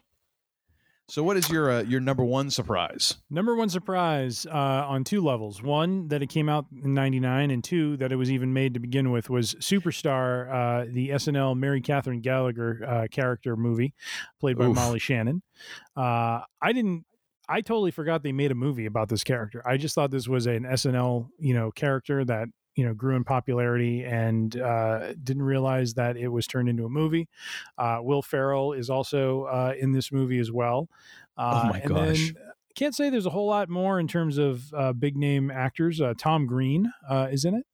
Um, if that's a big name actor you're going after we're in real trouble yeah, yeah. Well, this one got a 5.1 IMDb rating, so a little bit above Showgirls. Uh, didn't All didn't sink beneath the Showgirls bar. So, um, but yeah, that was my number one surprise. I was. Uh, really shocked that this was even made into a film um you know s- some of these characters are funny in like a five minute sketch i, I just don't know if they transcend sometimes in, into a full length movie but i, I suppose Yeah. when uh the pop culture wave is cresting you try to cash in as quickly as possible so that probably was what this was do you ever wonder if Lorne Michaels wishes he had all the money he spent on some of these movies back? Like just between this Yeah. one and like Night at the Roxbury, do you think that he just wishes he had that money back? He's like, you know what? I wouldn't have to continue making this payment. I wouldn't have to deal with this. My children wouldn't have student loan or you know whatever. Like Yeah. I just wish I had that money back and that someone had been like You know, Lorne, please stop like snorting coke and Mhm. and green lighting these movies. I don't know Yes. if Lorne Michaels snorted coke or anything like that. I'm I I don't want anyone does. He's going got some regrets. Gotta I'm some not. regrets. Well, if if anybody has a if anybody wants to file suit, that was the man they call Tim. Uh, that wasn't me that said that. I've got a new house and a mortgage I got to take care of. I can't have no lawsuits coming after me. Because Lorne Michaels would be like, "Oh yeah, I'll get that superstar money back out of yo ass. That's how I'm going to get it back." Mhm. Mhm. Uh, but anyway, my number one uh, surprise, and this is surprising because I was shocked how much I actually enjoyed this movie. And uh, I was, again, I had no recollection of this movie coming out in 99. But Notting Hill, the Julia Ah. Roberts vehicle, uh, Julia Roberts and Hugh Grant vehicle, pardon me. And uh, then that other dude, the Welsh dude who was in the replacements as the, re- as the roommate. Um, I did not expect to enjoy this movie the way that I did and uh, I remember seeing it because um, uh, a girlfriend was a big Julia Roberts fan, and I watched it. I'm like, huh, this isn't horrible, and have watched it a couple of times since then. And hey, you know, it's I, I was shocked that I I kind of liked it as much as I did, as uh, enough to watch it multiple times, uh, and not being like held at gunpoint uh, to do so. So yeah, that's uh that's kind of my top surprise, and just sort of Nice. break up the the sports movies as well. To throw in like a Julia Roberts movie, just to completely mess with things. I will say it, it it it is a cool feeling when you see a movie that you don't really have a lot of expectations for. Not not that you're expecting it to be bad. It's just you don't know what to expect, and you go into it and you're like, "Wow, that was really good," and I didn't expect it to be that good. You know what I mean? Yeah, and part of it has to do with the fact that when you see an eh, when when the actress performance, like the actress performance can give it away. Like if someone is just so obviously mailing it in, like they are they're doing it solely for a paycheck. And then you can kind of tell when somebody is being just professional. And then you kind of get a glimpse sometimes of like I think that this person actually believed in this movie a lot. Like they really seem to be putting a lot into it. Like the performance kind of even if it's not a great movie, you're like that person just gave me everything they got on that. And that's kind of that can kind of carry it up over the edge. And I really feel like Yeah. the people who are in this movie, like there's a lot of of really good performances, not just by, you know, I think Julia Roberts was good in it. I think Hugh Grant was good in it, but you Yeah. know, Hugh Grant was basically playing the same character he does in like every movie uh, back during that time. Um, But show up on set and they're just like, just just do your thing. well, he's he's turned against type in the last few years. Like he's really done some different roles, like in uh in The Gentleman, like a totally different character Mhm. than what he did kind of in like his prime like rom com you era. But a lot of the other the more minor characters really just shine, and I'm like, Mhm. wow. Even though you're only in that for a few minutes, like I really feel like I got a performance. Um, so I think that helps it a little bit too. I, it actually kind of feels like the people making the movie were like, yes, this is a this is a a, a good endeavor, you know, and that doesn't happen Yeah. all the time in movies. You know, there's Yeah. definitely sometimes you're like, oh, this person was doing it for alimony movie uh, money, um, or whatever, you know. So yeah, a little bit surprising on that one. Which now gets us into the special mentions. These are the runners up, the honorable mentions Mhm. and we have we actually uh, the man they call Tim actually stuck to two this time, so that's good. Uh, so, what is your number two out of your two special mentions? Uh, my number two is, and, and this is in some ways similar to your Notting Hill experience, where you kind of went into it, or, or like what I just described, you go into it not knowing what to expect, and you're like, "Wow, that was a really good movie." Um, I remember, um, I think, yeah, I, I, I think my wife had this movie, and um, I had never seen it before, and it was just like one of those things. It's like one night I'm just looking for something to watch, and I'm like, "Oh, this looks interesting. Let's pop this in." Um, and I had never seen it, and really enjoyed it. I mean, it's just it's it's kind of a dazed and confused sort of approach to a movie where it's like it's this kind of running narrative across like an evening, um, with all these different characters intersecting and interacting, and um, it- you know the the one line synopsis on IMDb is the aftermath of a drug deal is told from three different points of view. Uh, and so it, it has that kind of storytelling mechanism to it. It is um, just really funny uh, and and just kind of a goofball movie um, to to watch, but but has has a story to it. Um, so uh, it's the cast is is you know somewhat deep in in terms of the. Uh, uh, the players involved: Jay Mohr, Sarah Polley, Scott Wolf, Taye Diggs, uh, Tim- Timothy Olyphant um, before he was a big name. Um, and uh, let me see. Oh, and, and one of the guys, Desmond Askew. I don't think he became very popular. Um, did I say Katie Holmes? I think I said that. No, you, yeah. you left out Katie Holmes. Katie Holmes was in it. Um, Desmond Askew is is a real funny uh, British character in it, and so um, yeah. So just overall, just just a a you know just kind of a very fun uh, flick with with a, a interesting narrative tool where it's telling that you know story from different points of view and kind of concluding it, um, and in a, in very much a uh, like I said, in, in that dazed and confused kind of style where where you're starting, you know, kind of late afternoon, going into you know the next day early morning, and you know the characters kind of resolving things and stuff. So. uh so yeah, th- this is kind of a probably what would be considered a deep cut, but at the same time, uh, IMDb rating seven point two, so well out of the showgirl zone. Uh, it is uh, it, it is a fun flick. Check it out if you haven't seen it. Movies go. What is your number well two? done. Well, actually, I just want to point out one other thing. Uh, the writer of this movie is one half of the uh, Scriptnotes podcast team, uh, John August, along with uh, Craig Mazin. So John August was the writer of Go. So that's I was trying to remember because as as I'm looking at that movie, I'm like, I remember this movie for some reason because I've never seen it. I've never seen this flick, Mhm. and and I'm like, but I I've I know of this movie, and that was how. So nice, nice. glad I was able to loop that all the way around. Mhm. Uh, for me, my number two uh, special mention goes to American Pie, uh, because to me this was kind of like the comeback of like the the Porky's kind of That's a good yes. Uh, sexually driven comedy, you know, from the the early '80s or whenever the hell they made Porky's. I don't remember, but it was it was it was sort of like our generation's Porky's, where you know, and we were probably we were past that point of being in high school at that time, but it mm-hmm. was it sort of like made sense still.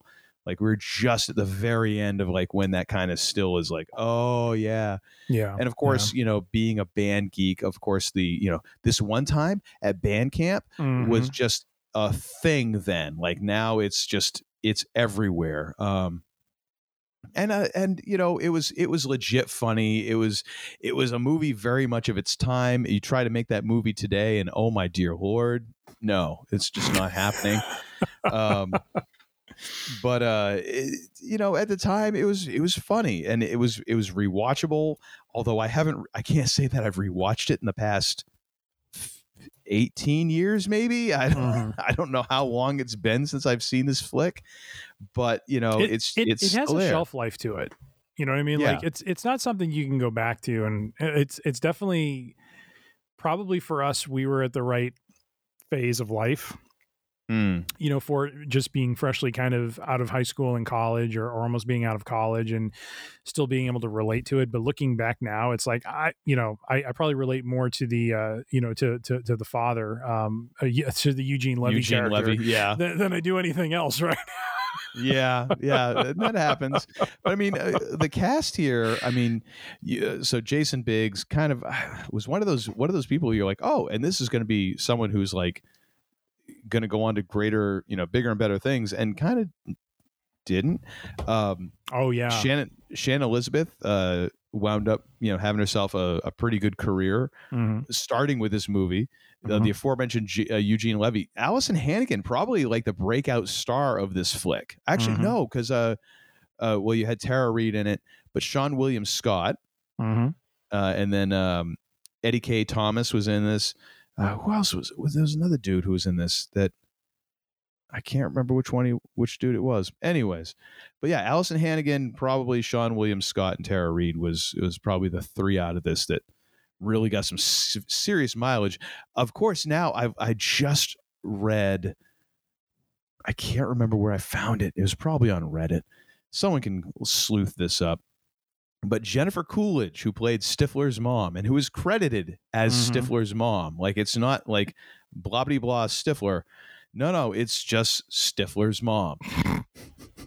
Claims that she was able to bed so many dudes just by being Stifler's mom. Like that's Hmm. like was interviewed about it was like, "Oh yeah, I got so many younger dudes because Hmm. I was Stifler's mom." I'm like, "Well, at least you're being honest, I guess."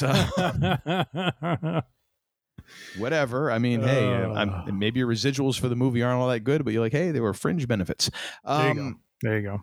but yeah, just uh, it was one of those flicks that at the time was like, yes, this is kind of totally in the in the wheelhouse of where I was at that moment. Um, what's your uh, next special mention, sir? Uh, so my next special mention, uh, one that just missed the top five. This was a tough one because there's a lot, a lot of good flicks from '99, but uh, had to bear mentioning because of of you know just the the impact of it was The Sixth Sense, um, and and I say impact because it was M. Night Shyamalan's first you know big hit, um, and really for the movie audience, the first you know, I, I don't mean to say the first introduction to to having such a major twist in a movie like that, but the way he he told that story and the way he fil- it was filmed and everything about it, you you had to have spoilers to go into that movie saying, "Oh, I knew this was how it was going to end," because Yeah. it, it was just that rare moment, that lightning in a bottle kind of moment where he just got everything right about the storytelling, the the the um, the filmography of it, um, where you honestly didn't know what ended up being the truth revealed at the end about it until that happened, and it really kind of blew you away. Um, and and and that's not something that you can replicate all of the time, as evidenced by his career, because he became Yeah. from that point forward. You know, he he he made several other movies, but it became the gimmick, which is what is the twist going to be? you know? Yes, um and and and that unfortunately i think took away from you know I, I i really feel like deep down he is a very good storyteller and filmmaker i think he got unfortunately saddled with the gimmick. And and if he didn't do it it would be he would be judged against the prior work that he did and say well this wasn't as good as that. But when he does it he, he gets also flogged for doing it because well now he's just doing the same thing.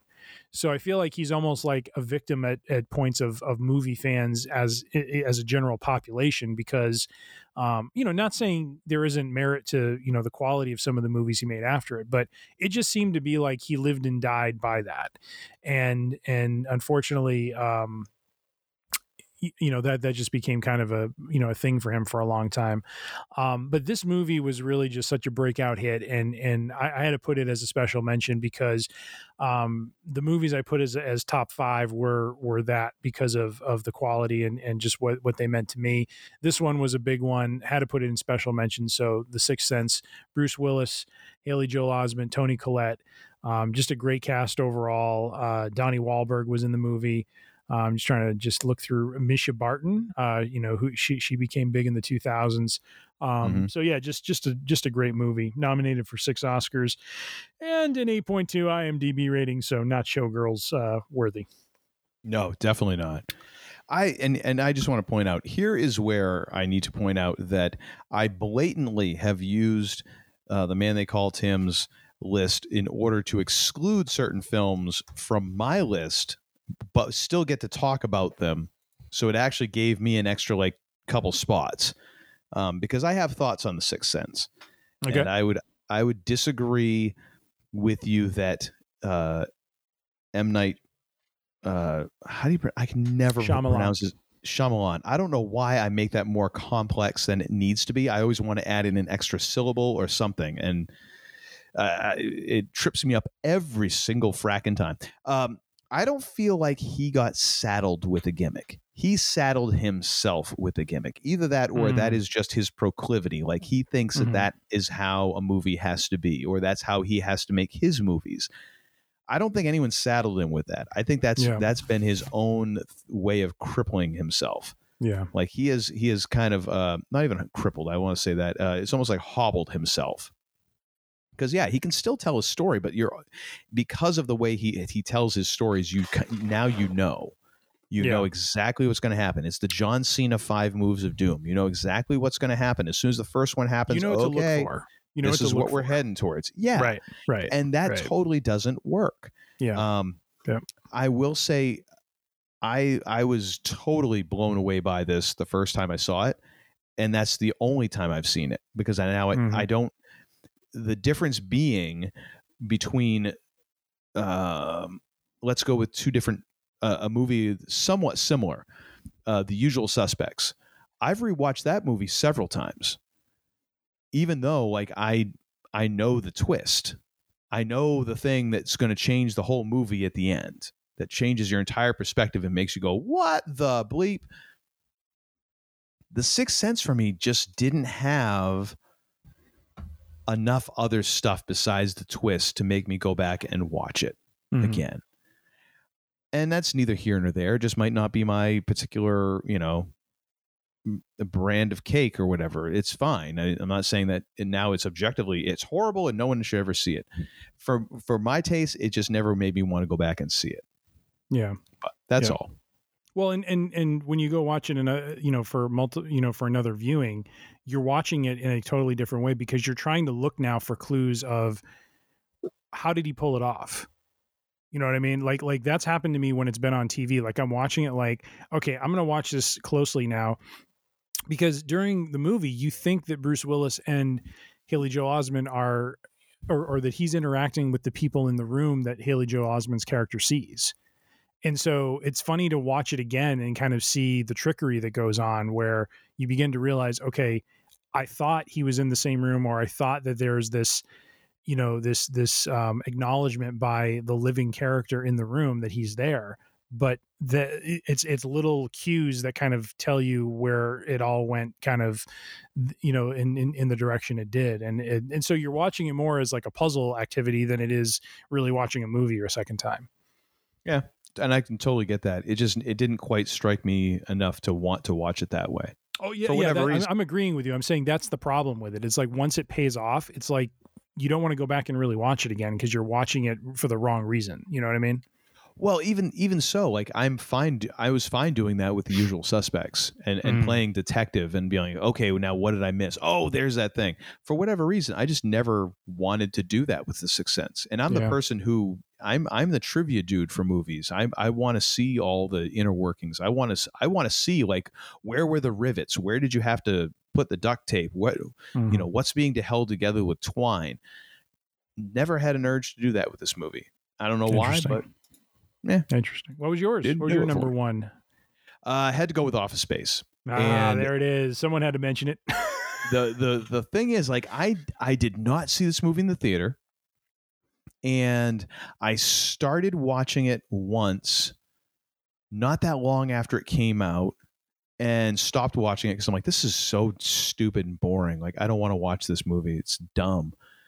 And uh, like, even though I'd rented it from like the video store because that was a thing back in the day when you know dinosaur. I, I got on my Brontosaurus and I rode it to Blockbuster to see to see what the new releases were, um, and I couldn't even force myself to watch it for like the two dollars that I spent on it. And it wasn't until I'd actually had a job in an office and I watched it then. I'm like, oh my God, it makes sense now. yeah. I get it. Because before that, I'd never had a job like that. I'd never had a job where I was, um, you know, I was in an office environment and dealing with people on that professional level. I had jobs in fast food. I had jobs in um, in warehouses. I had jobs, you know, in those sort of things. Like office world was so foreign to me. I didn't get it. And then, then all of a sudden, I was working in an office, and I watched this movie. I'm like, "Oh my gosh, I know these people now! Holy crap!" yeah. You know, oh yeah. and everything took on new meaning and then now now the movie is just like oh yes yes this is very much this is very much this part of my life and and yes i knew some of these people i i i knew people who were kind of like the bobs. Okay gotcha. Um yeah so uh, and again another movie that it's one of those movies that in, if you look at the box office from that year and how influential office space is in our kind of culture not in an up in a like in your face sort of way but it's there here and there and you know in our Yeah. culture to this day didn't make a whole lot of movie uh, um, a whole lot of money that year it Mhm. was not one of the top rated movies of the year or anything like that it's it but it it has had some staying power Yep. Definition of a cult hit, my friend. Yes, indeed. All right, so here we are. We are now at the top five. Ding, what is your ding? Exactly. What is your number five top movie of 1999? Uh, I'm going to start off with uh, probably a, a unconventional pick, but a pick that I, I really enjoyed, and I've actually watched this movie a couple times just because it's it's just you know a lot of I don't want to say it's a lot of it, it's fun to watch because it's about you know a comedian and, and his life, but it's but it also has a lot of heart to it as well, and and kind of peeling the layers back on on you know the life of of Andy Kaufman. But uh, I chose the movie Man on the Moon, um, and uh, really enjoyed uh, you know Jim Carrey's portrayal of of Andy Kaufman. Uh, Andy Kaufman uh, also is Tony Clifton, um, and Mhm. uh, you know. A lot of big names in this. Danny DeVito, um, as well. Uh, Richard Belzner, uh, Belzer, sorry, um, and uh, yeah, just just a a you know telling of the life of Andy Kaufman and just you know his his whole uh, role as being kind of this comedian who is is a provocateur you know really when you get down to it. Um, and and how he you know kind of made uh, you know his his uh, you know made his name and made his career you know playing uh, obviously um, you know iconic characters like you know is it Latka on Taxi I think right Yes. yeah, playing Latka on Taxi, who you know is a very quiet and very you know kind of laid back kind of character, and then eh, you know, but just seeing like all the ways that he would in his comedy really try to find ways to fool his audience and to provoke them and to you know kind of really pull a reaction. In in a lot of ways, you know, you come to find out too, you, you know, that I think there, there was probably that influence from pro wrestling on him. You know, that that whole idea of it's it's it doesn't matter if they cheer or boo. It's the fact you get a reaction out of the crowd. You know, it's, a, it's that John Cena mentality. Um, you know that that whether they love me or hate me, I just want them making noise. And um, and so uh, so just just enjoyed it. And and and as you know. Those of those of us who know uh, Andy's story in terms of of his life, you know, you know, dealing with cancer and and how that took his life, uh, you know, at the end, um, you know, very sad, and that's kind of the the dramatic part of it. But it, it was just, I thought it was a great story with heart that just kind of, uh, you know, told that story of his life and and who he was as a comedian and how he just kind of, uh, uh, you know, to use Robin Williams' uh, slang from one of his uh, one of his stand-ups, you know, went full tilt bozo. So Yep. uh, you know what I mean. So uh, yeah, and you know the stand-up I'm referring to, right? Oh yeah. Yes. so Yes. uh, Man on the Moon is my number five, sir. And an addendum to that is I think it's it's either Netflix or Amazon Prime. There is a documentary that was pieced together from like behind the scenes footage that Jim Carrey has had for like the past 20 some odd years about this movie and he talks about it. Um gosh, I can't remember which it is right now and I'm too lazy to look it up. But uh, if you uh, I think it's and I think it's called Man on the Moon. Mm. so originally, or becoming, or no, I think it's becoming Andy or something like that. And he talks about in in present day, like what he was going for, and and it kind of pulls back the curtain on the filming of that, and a little bit about Andy Kaufman and all that. And it's it's very interesting. Um, and that was a great flick too. Um, yeah, yeah. you know, a, a worthy inclusion in your top five, sir. Thank you. How about you? What is your number five, sir? My number five is The Iron Giant. Nice. Uh, I I love this movie, um, and I was gr- I was so great to watch it with my daughter. And like you said, it it will make a grown man cry, which it shouldn't. That should be less of a metric these days. It really ought to be because you know it shouldn't be this thing like uh, you know begrudgingly crying and this and that. Uh, But it, it does take you to this emotional place, and if it doesn't, like yeah. you know, you you might want to like you might want to check your level of stress because you might already have your emotion meter pegged if this doesn't elicit some kind of emotional response from you. But it's it's a great story, um, and of course Brad Bird. This is his feature length uh, directorial debut. The next movie that he would go on to do was uh, 2004's The Incredibles, which again to this day is the Fantastic Four movie that we should have been getting all along. It is still the best Fantastic Four movie that has ever been made, and it's not even the Fantastic Four, but it still is the Yeah. is the damn movie that should have been made.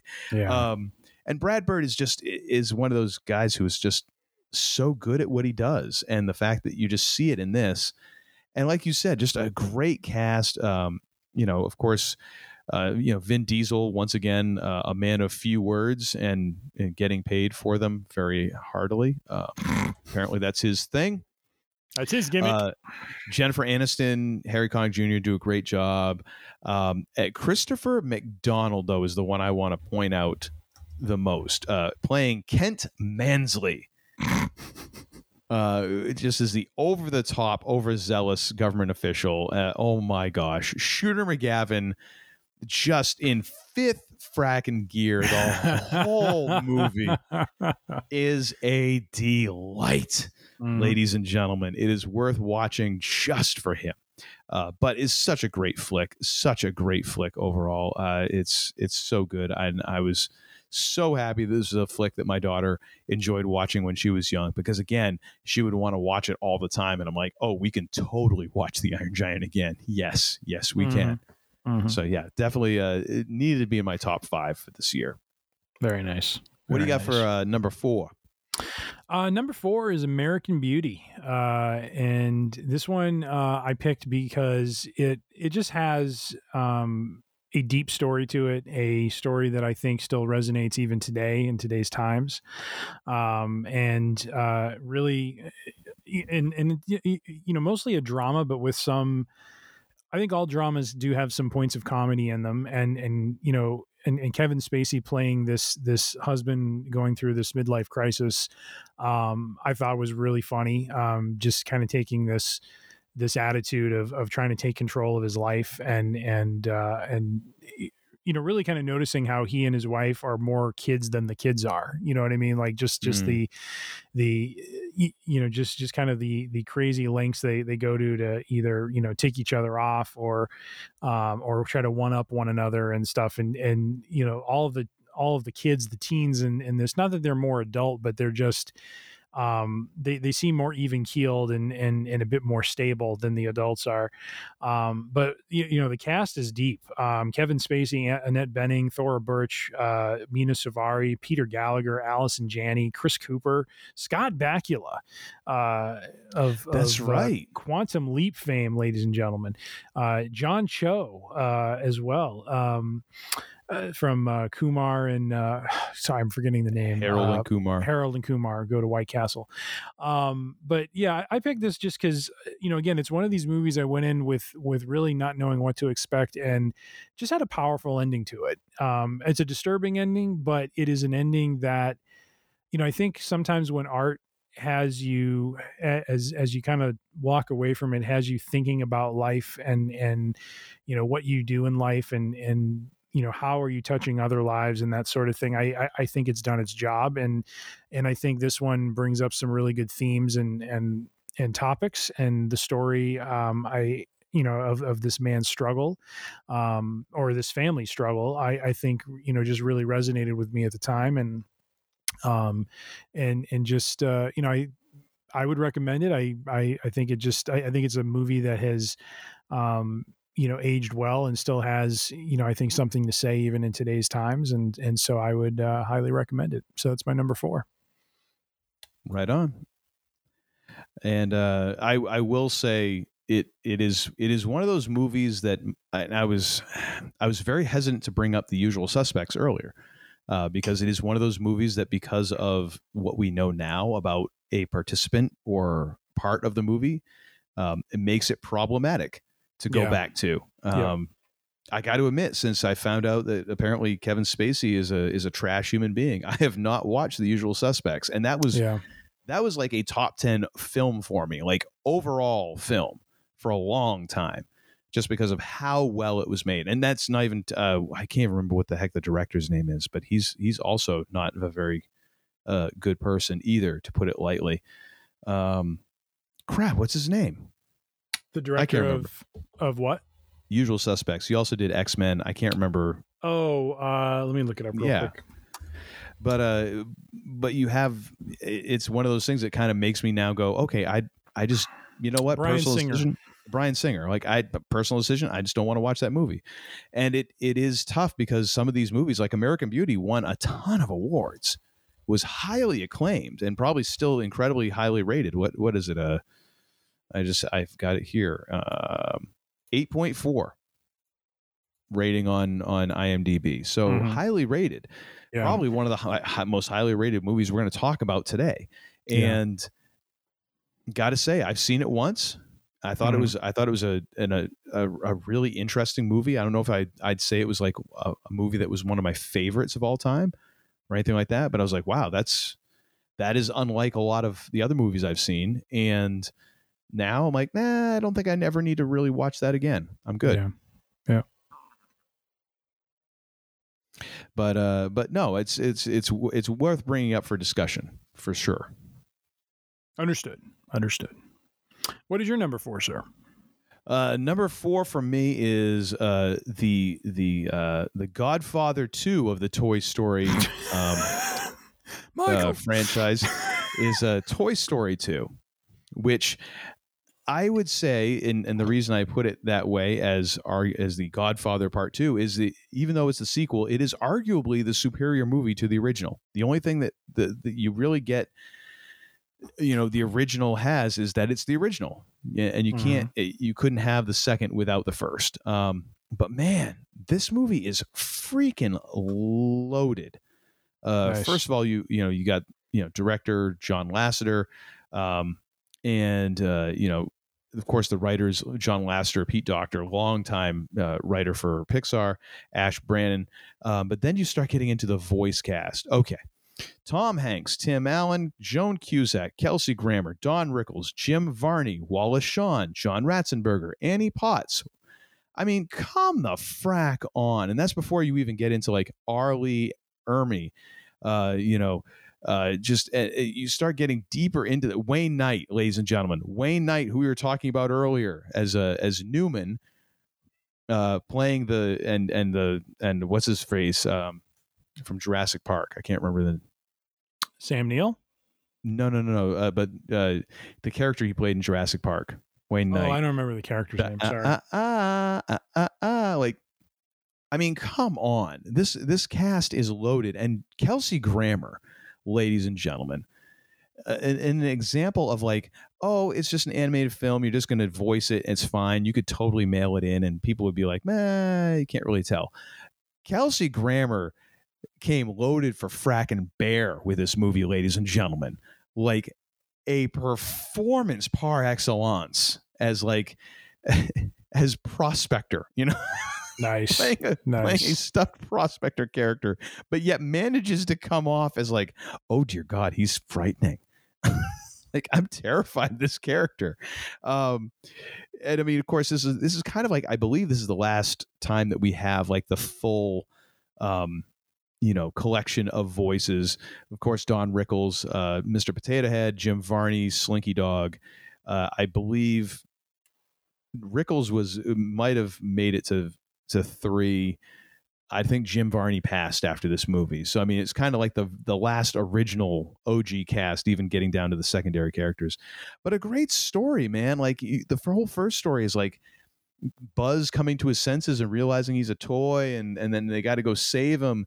And this whole next one is like, okay, well, what happens when you're no longer the favorite, and what happens when you're not, you know, center stage, and and new friends come along, and this and that, and oh, you're gonna feel special, and kind of having to go save Woody, and it's it's a it's actually a I think a better story than the first one in many ways. It's it's almost a more grown up kind of story, like a more Yeah. mature story. And of course, the just the I, I, again the cast like Kelsey Grammer puts it over the top, but Joan Cusack does a fantastic job, and uh, you know again just great performances all around. Um, so yeah, I, I I saw this one. I'm like, oh, I've totally because again I watched this with my daughter. I don't know how many times wh- when she was young and and now i'm almost to the point where i'm like hey can we watch like the toy story movies now because i i kind i kind of miss them you know um but uh, fantastic movie fantastic movie top to bottom i would say so that's that Very is my number four slot Very nice. All right, sir. What do you got for number three on your list? And I think we're going to have some discussion about this one. Uh, my number three is Star Wars Episode One: The Phantom Menace. Ooh. Ladies and gentlemen, I back in 1999, Uncle Todd and I shared an apartment, and I dragged him, uh, kicking and screaming. No, not really. Actually, He- were we still were we were we still in the apartment at this point? we were, we were. I thought that. uh Oh, that's right. Because you were moving. Okay, never mind. I've got my timeline wrong.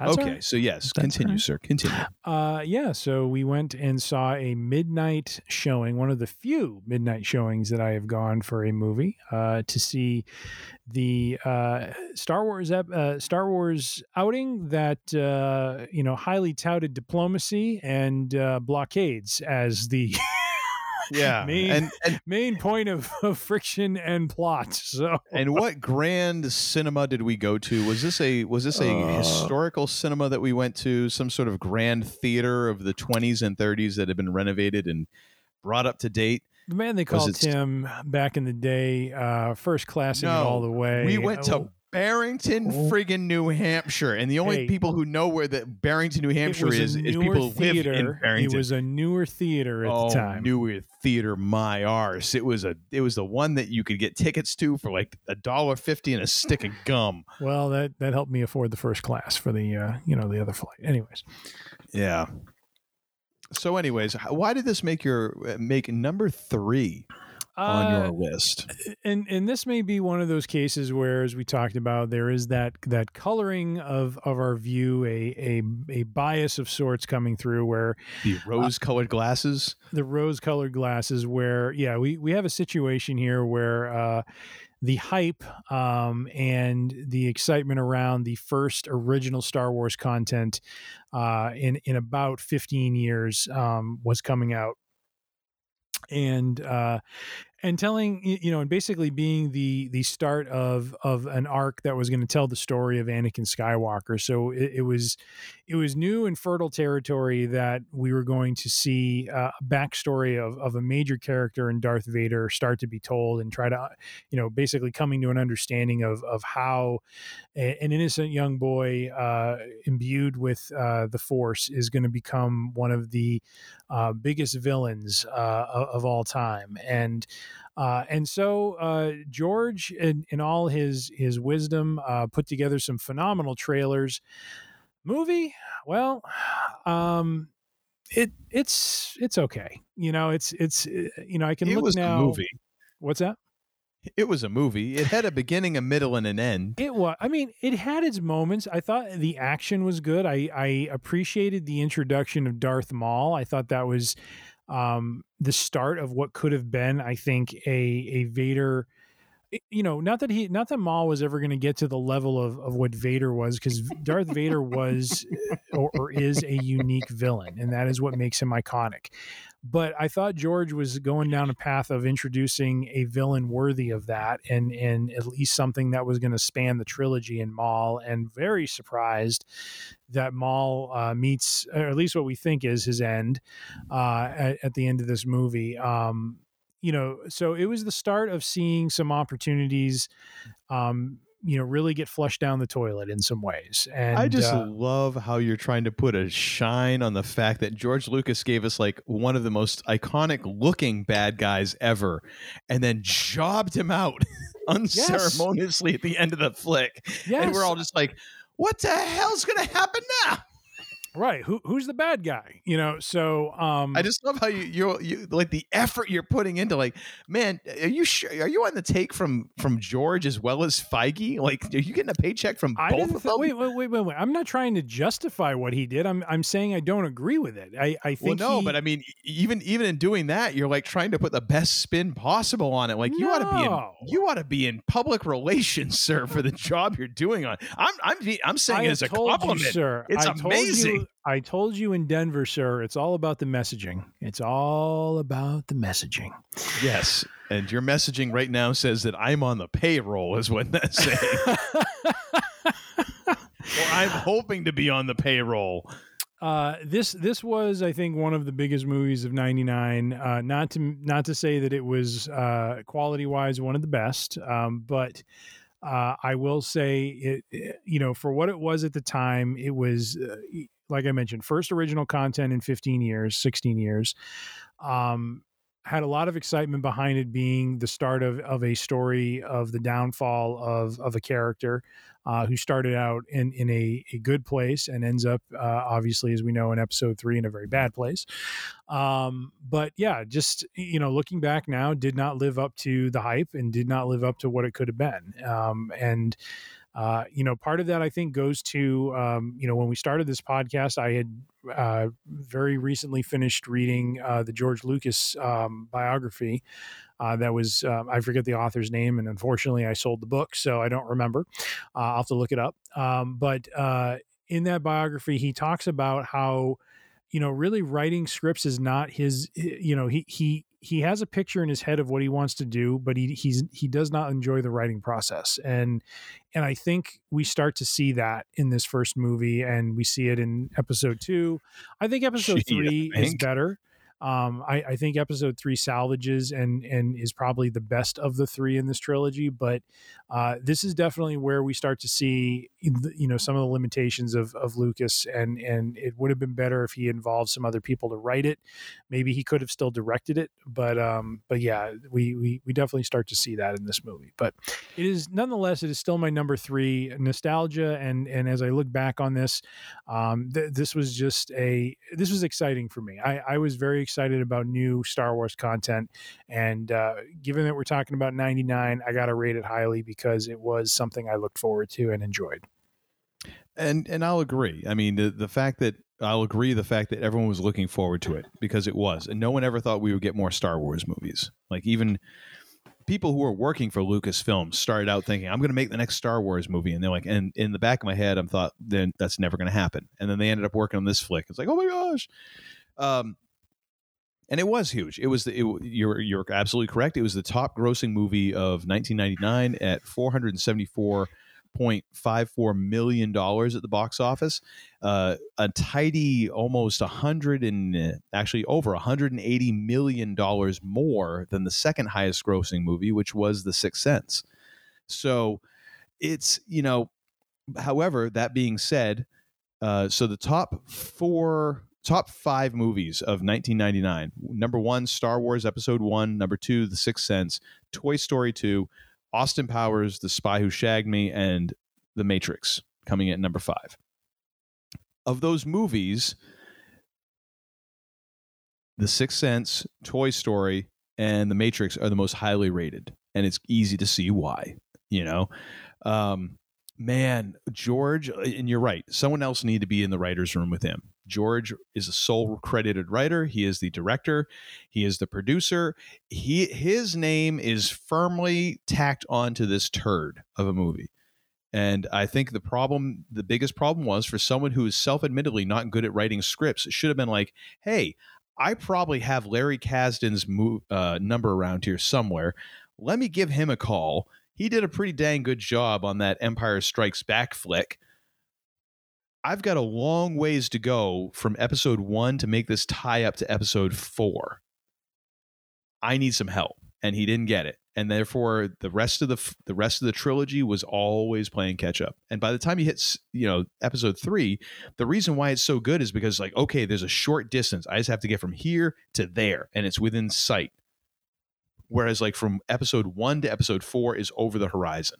Mhm. and he was not even like walking. He was moseying to get to the point in that movie. I was like it the phantom menace makes the first two-thirds of titanic look like it's an like an action flick moving on meth.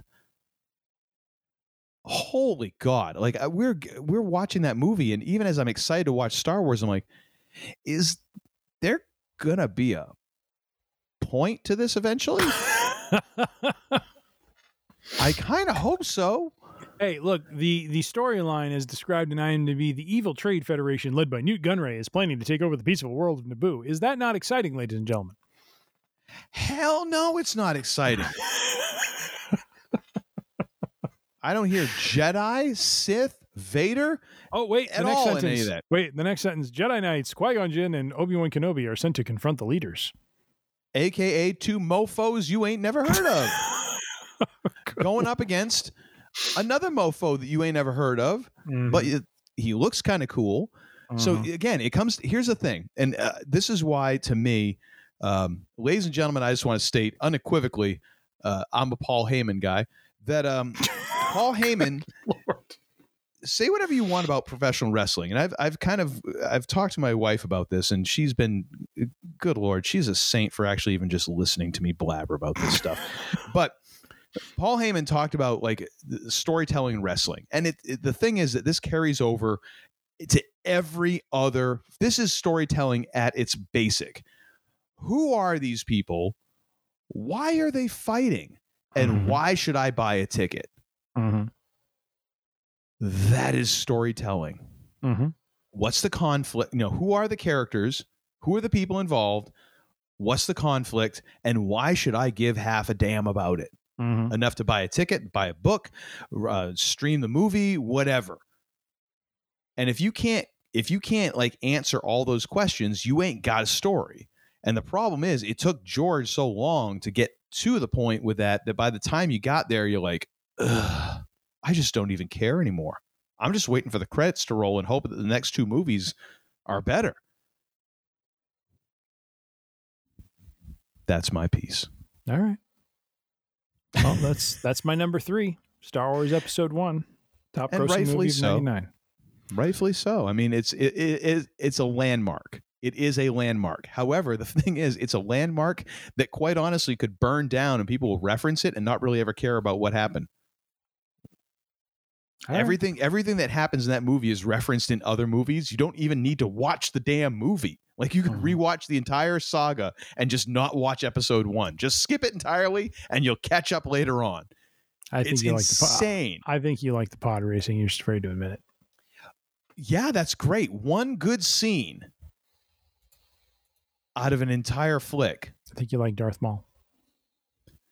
Not really, because even that at the end, you're like, well, he's got to get away or something. No, we're just going to chop this mofo in half and call it a day. Like, and you didn't even care about him at that point because I mean, he was supposed to be this big bad. You only saw him in like two scenes. It's like it, you didn't even get. You just spent, spent all that time just gawking at Anakin, like, oh, isn't he so cute? Oh my gosh, he's gonna kill so many people.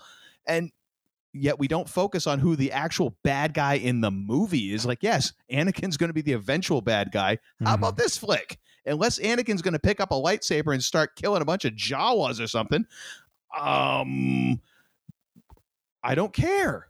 Like, I want to know who the bad guy in this movie is. Again, who are these people? Why are they fighting? And why do I care? All right. Still my number I three. rest my case.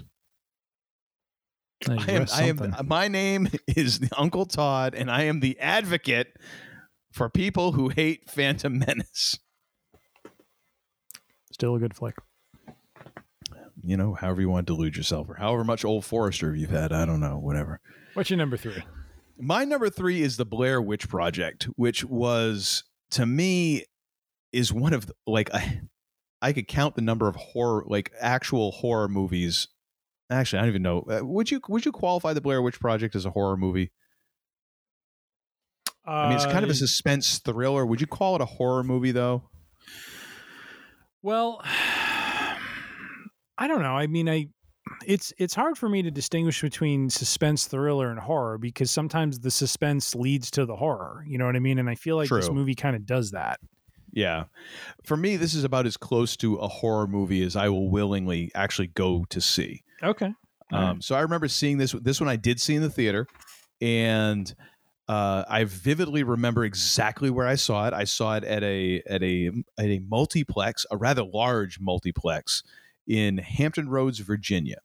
And me and friend of the show, uh, and actually guest on the show, Mike, uh, were were traveling down to Virginia along with our friend Mel uh, to see another friend of ours who was living down in Virginia during the summers. So we went down there to visit her for like a weekend, and we had to kill time because uh, our friend worked at Busch Gardens at the time, and so she was getting out at like ten o'clock, eleven o'clock, something stupid like that. So we were wait, we were killing time between dinner and when we were going to go home and and drink a bunch of beer. That was really what we were doing, and so we were like, hey, let's go check out this Blair Witch movie we went and watched the Blair Witch Project, and I was just aghast at the end of it. And it is one of the weirdest experiences I've ever had in cinema because in the theater, the movie ends, the credits start rolling, the house lights come up, and nobody moved. Yeah. Yeah. Nobody moved. Like and and normally like there's people who get up right as soon as the credits start. Nobody. And it stayed that way for a good minute or two we were all just sitting in our seat like what in the hell just happened? Yeah. you know? And i've never been in a, in a movie theater where you could feel that and the tension was still in the room because yeah. we were almost waiting for the credits to get interrupted by something. Like there wasn't a mid-credit scene thing at the time but we were waiting for it because like no that's surely not the end of the movie right? And eventually we all kind of get up and we go out into the lobby and this lobby was fairly big and so me and Mike are standing there, and our friend Mel says, Okay, I got to go use the bathroom. And she goes off and uses the bathroom. And Mike and I, being, you know, young bucks and and kind of just you know not caring not not thinking too far ahead we're still thinking of the movie and we see like an arcade and so we kind of go across diagonally across this gigantic uh, lobby to this arcade and we go over there and we're checking this thing out. I don't even remember what it, it might have been like some soccer game or something. I don't know. Whatever was cool in 99. We didn't have cell phones, so whatever. Mortal um, Kombat might have been, who knows. But so our friend Mel comes out of the out of the bathroom and we're gone. We she, we're nowhere to be seen and she freaks the f out. Really? and then eventually she spots us over at the arcade. She comes over and she grabs us by the shoulder, bolts and spins us around. She's like, "Don't ever leave me again." Just like that. and it was like it was funny, but yet I got it.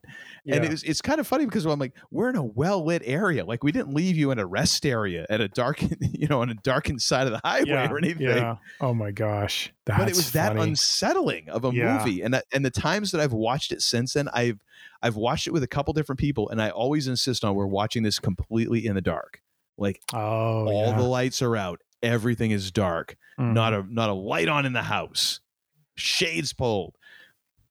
Because I just want to get back to that immersive experience of seeing this movie for the first time and going, "What in the hell did I just watch?" Yeah. You know, Yep. and it was like that kind of underground guerrilla marketing too, and and it was insane, and and just the effect that movie kind of had on cinema in general. Yeah. It was it was it really was like it kind of fooled people. Like people really didn't legit know it. It was the beginnings of the internet, you know, of of really kind of the internet kind of becoming the thing that it is becoming that that it is now. And it was it was just this weird phenomenon. And I I can't Yeah. ignore that because at the end at the end of the day, like it the making of the movie where the, the actors were essentially like kind of their own film crew is an, is a whole story in and of itself and the fact that you wind up with something usable is really remarkable so just for the effect that had and uh, and it had kind of on me as a as a film goer i had to put that at number three Nice. Nice. what's sitting at number two for you First rule of Fight Club. We don't talk about Fight Club. okay so my number two is uh,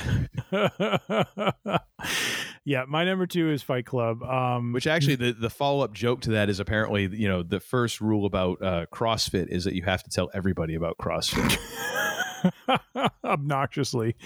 Um, exactly directed by David Fincher. Uh, quite a cast. Uh, Brad Pitt, Edward Norton, Meatloaf. Meatloaf. yes the Uh, loaf Zach Grenier, uh, Hel- Helena Bonham Carter. Uh, well, who else? I'm trying to find some big names here. Okay, I think that was pretty much it. Um, but you know, deep cast and a really a novel and very interesting story. Um, Mm. uh, you know, in some cases, it's it's been kind of framed as this sort of tale of you know um just you know, ma- you know male angst from that time and and that sort of thing but it is a uh just a just a great story great movie of uh and and and really with with you know kind of one of the better twists built into it not M Night Shyamalan sort of twist Mhm. but uh a, a a twist nonetheless that you really didn't see coming um, in terms of of what what is actually going on and and just kind of the absurd level that it goes to with you know with it. And that that's kind of the, you know in some ways the basis of the movie is just the the absurdity that it goes to with with some things. Um, but but really is just a a great uh, you know just just a great story and and you know really a, a story of of a uh, young man kind of coming to terms with what his life is and coming to terms with who he is and uh, and just doing it in a very very creative way. And uh, and and really kind of in a you know like I said in a, very absurd way as well. And so um, I I just when, I watched it, it was just so different from from a a you know filmography standpoint. I mean, just, just there's a lot visually going on with it that's really intriguing and kind of enhances the story. Um, you know, they, they go into almost like breaking the fourth wall around things like with film and and you know um, you know just just some of the subtleties that happen with film and stuff like that and you know just kind of talking about uh you know commercialism and things like that it just it touches on a whole bunch of themes very deep um and and just has has a great uh, you know I, I think it has an interesting message to it you know and and so i i uh I, I really enjoyed this film. Felt it was it was uh, worthy of the number two spot, and is my pick for that uh, that number. So, what are your thoughts? Very nice. I would have. This was definitely in my in my top five, and I saw when I saw that you had picked it, and I realized I had more flicks than I knew what to do with. I was like, "Hey, I'll still get to talk about it because Tim picked it." So thank you. Um, Welcome. have you ever read the book? I have not. Okay. I think it's interesting because I am I am one of those annoying folks who will be like, "Yeah, the book was better," and mostly, I mean, partly because I'm I'm I'm a jerk, you know that, and I just take pleasure in doing that to people. But honestly, books usually are better because you you get so much more room to breathe. You get to so much more room for detail to go in depth in things because you're not expecting to get in and out of a book in two hours. You know, Sure. Yeah. this is one of the one of the very few books that I have read and seen the movie where I'm like the book actually improved. I mean, I'm sorry, the movie actually improved on the book. And none other than the Mhm. author, Chuck Palahniuk, has has Palahniuk has has said that it's an improvement on what he wrote. And that's an accomplishment to get an author to say, "Yeah, you know what? That movie that you took you, you took my book and distilled down to a 2-hour movie, that's pretty damn good. That's actually better than what I wrote." Yeah.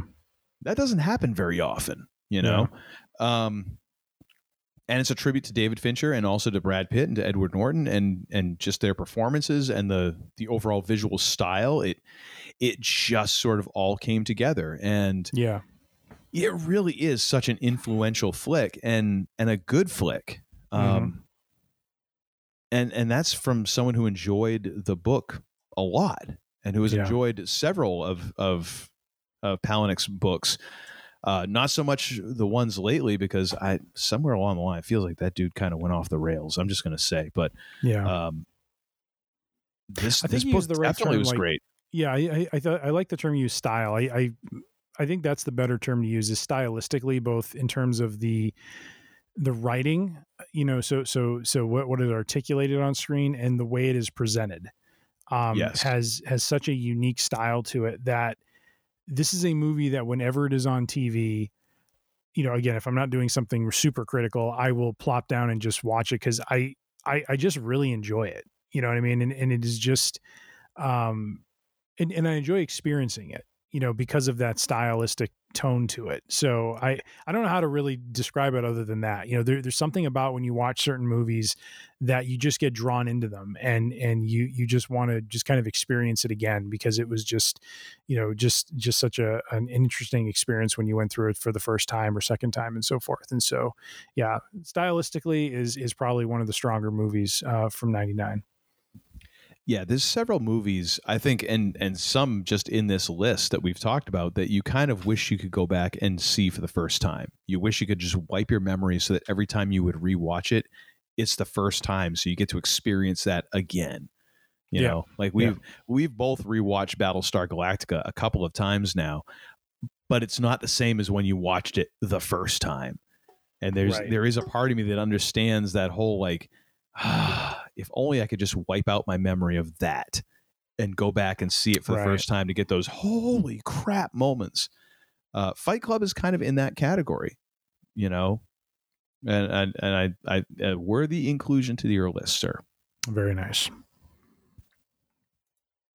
I'll go with uh, at number two for me, a movie that uh, was uh, probably uh, much maligned and uh, also would not make a whole lot of top five lists.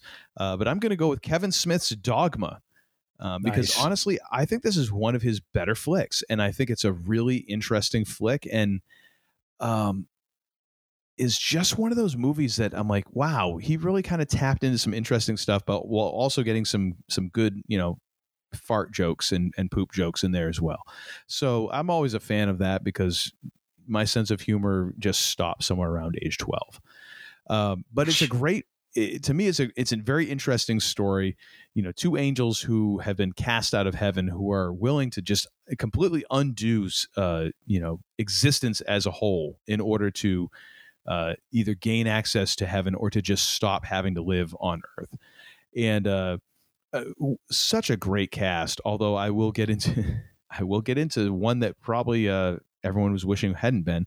So of course we have Batfleck, uh, we have Ben Affleck, we have Matt Mhm. Damon, we have Linda Fiorentino, uh, we have uh, George Carlin, ladies and gentlemen. Oh, Nice. playing Cardinal Glick. Oh my gosh, so good. Uh, of course, uh, then we have some uh, normal cast of characters. We have uh, Brian O'Halloran. Uh, then we start getting into, uh, you know, more of Kevin Smith's friends. Janeane Garofalo in a very uh, brief appearance. Jason Lee uh, as uh, Azrael, uh, a demon from hell, and then also, of course, we have. Um, oh my gosh, why am I completely forgetting his name? Uh, Alan Rickman as the Metatron, uh, the voice of God, which uh, in in many ways just seems so right that God would sound like Alan Rickman. I'm like, sure, you know what? I'm you know I'd be- I'd be good with that. Yeah. you know, Yeah. I'm fine with that. Um, but oh my gosh, such a just a a fun movie, but also kind of had some like deep moments. Uh, also, um, oh my gosh, I got to. This is the thing I hate about the new frackin' um, IMDb page is you have to like click through eight different things to get the full cast because then it's Mhm. just like in order of appearance. So a lot of the people show up don't show up till later on. Um, so of course we got Chris Rock as Rufus, the thirteenth apostle, which is such is such a great concept. Like I want an entire Rufus the Thirteenth Apostle movie. Quite honestly, I wish that was, you know, after after Kevin Smith gets done uh, road showing Clerks three, I really hope he goes back and revisits that. And damn it, I hope Chris Rock is on board for that because that would be great. Uh, we have Selma Hayek, of course, uh, as Serendipity. Um, which I mean, anything Selma Hayek is in, she is uh, just one of those. I, I don't. I, I'm wondering. I think Selma Hayek is probably like five foot one at you know at best, but seems like she has an attitude that's like six and a half feet tall, which I I just so appreciate. Um, but yeah, so the the funny thing about this is this is the movie which uh, was being protested before it was even released. People were Mm. very upset that Kevin Smith was mo- making a movie that had anything to do with the Catholic Church and were protesting the movie. The movie hadn't even been released yet, and they were protesting it, so no one had seen it. So they're protesting a movie they hadn't seen. So Kevin Smith decides he's going to go down and protest his own movie, and was on was on the local news in New Jersey protesting his own movie. And they're like, um, "Aren't you Kevin Smith's?" Like, "Oh no, no, no! This movie I heard it's really bad." so Oh you can look that up on YouTube if you want That's Um, funny. and it's it's great. Um, and then also the fact that apparently everyone couldn't stand Linda Fior- Fiorentino on set, and Kevin Smith has been on record afterwards saying he wished he had casted Janeane Garofalo as the lead. Which now I'm like, oh my gosh, that would have been so much better. Yeah. Janeane Garofalo would have killed it. Uh, but I just I love the movie because it's it it does get into some deep questions and it really does get into some some larger issues and but also has a rubber poop monster in it. So I mean, what more could you want, really, from a movie? Yeah. And it has a very interesting use of the uh, of the Fat Albert theme as well. So we can uh, actually no, that's actually in the uh, um, in the cutscene. So you have to you'll have to buy the DVD or get uh, like an online version that has the additional features in order to get that little piece of things. Mhm. But that is my number two movie from 1999, Very nice. Good which brings us to both of our top picks, which Mhm. amazingly are the same. I don't know how you'd go with any other movie in 99. Like this this movie to me was you know, almost kind of like a defining movie for 99. I had Because to it- wrestle with this one a little bit. Did you? Okay. I almost went with the spy that shagged me. I'm going to pretend you didn't say that. Mostly just to piss you off. Well, you have succeeded. Do Just not to make heal me it up apply for the you. verbal rock bottom to you, sir. Sweet Lord Almighty. Listen, I'm not your neighbor with a with a fence that you're trying to, you know, negotiate over. You have no power over me. Oh, HOA Presidente. Lord. But uh, I think no movie exemplified, you know, the the culture, the times, and and was really just kind of, uh, you know, for its time, really, uh, you know, just breaking the mold in terms of special effects and.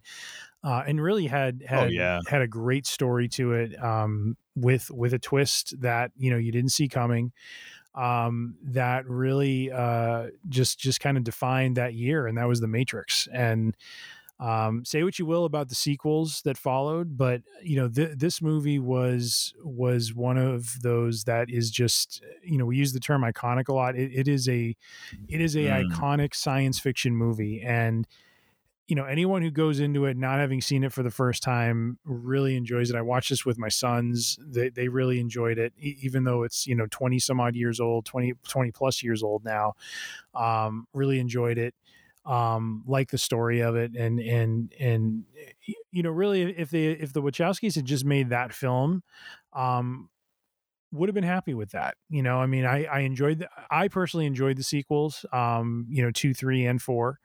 Um, I, I'm just, I'm in the bag for this franchise, and and you know, yes, I have the bias glasses on, where you know maybe the quality isn't where you know like doesn't measure up to the first one, but but I feel like the first one was just such a mold breaker.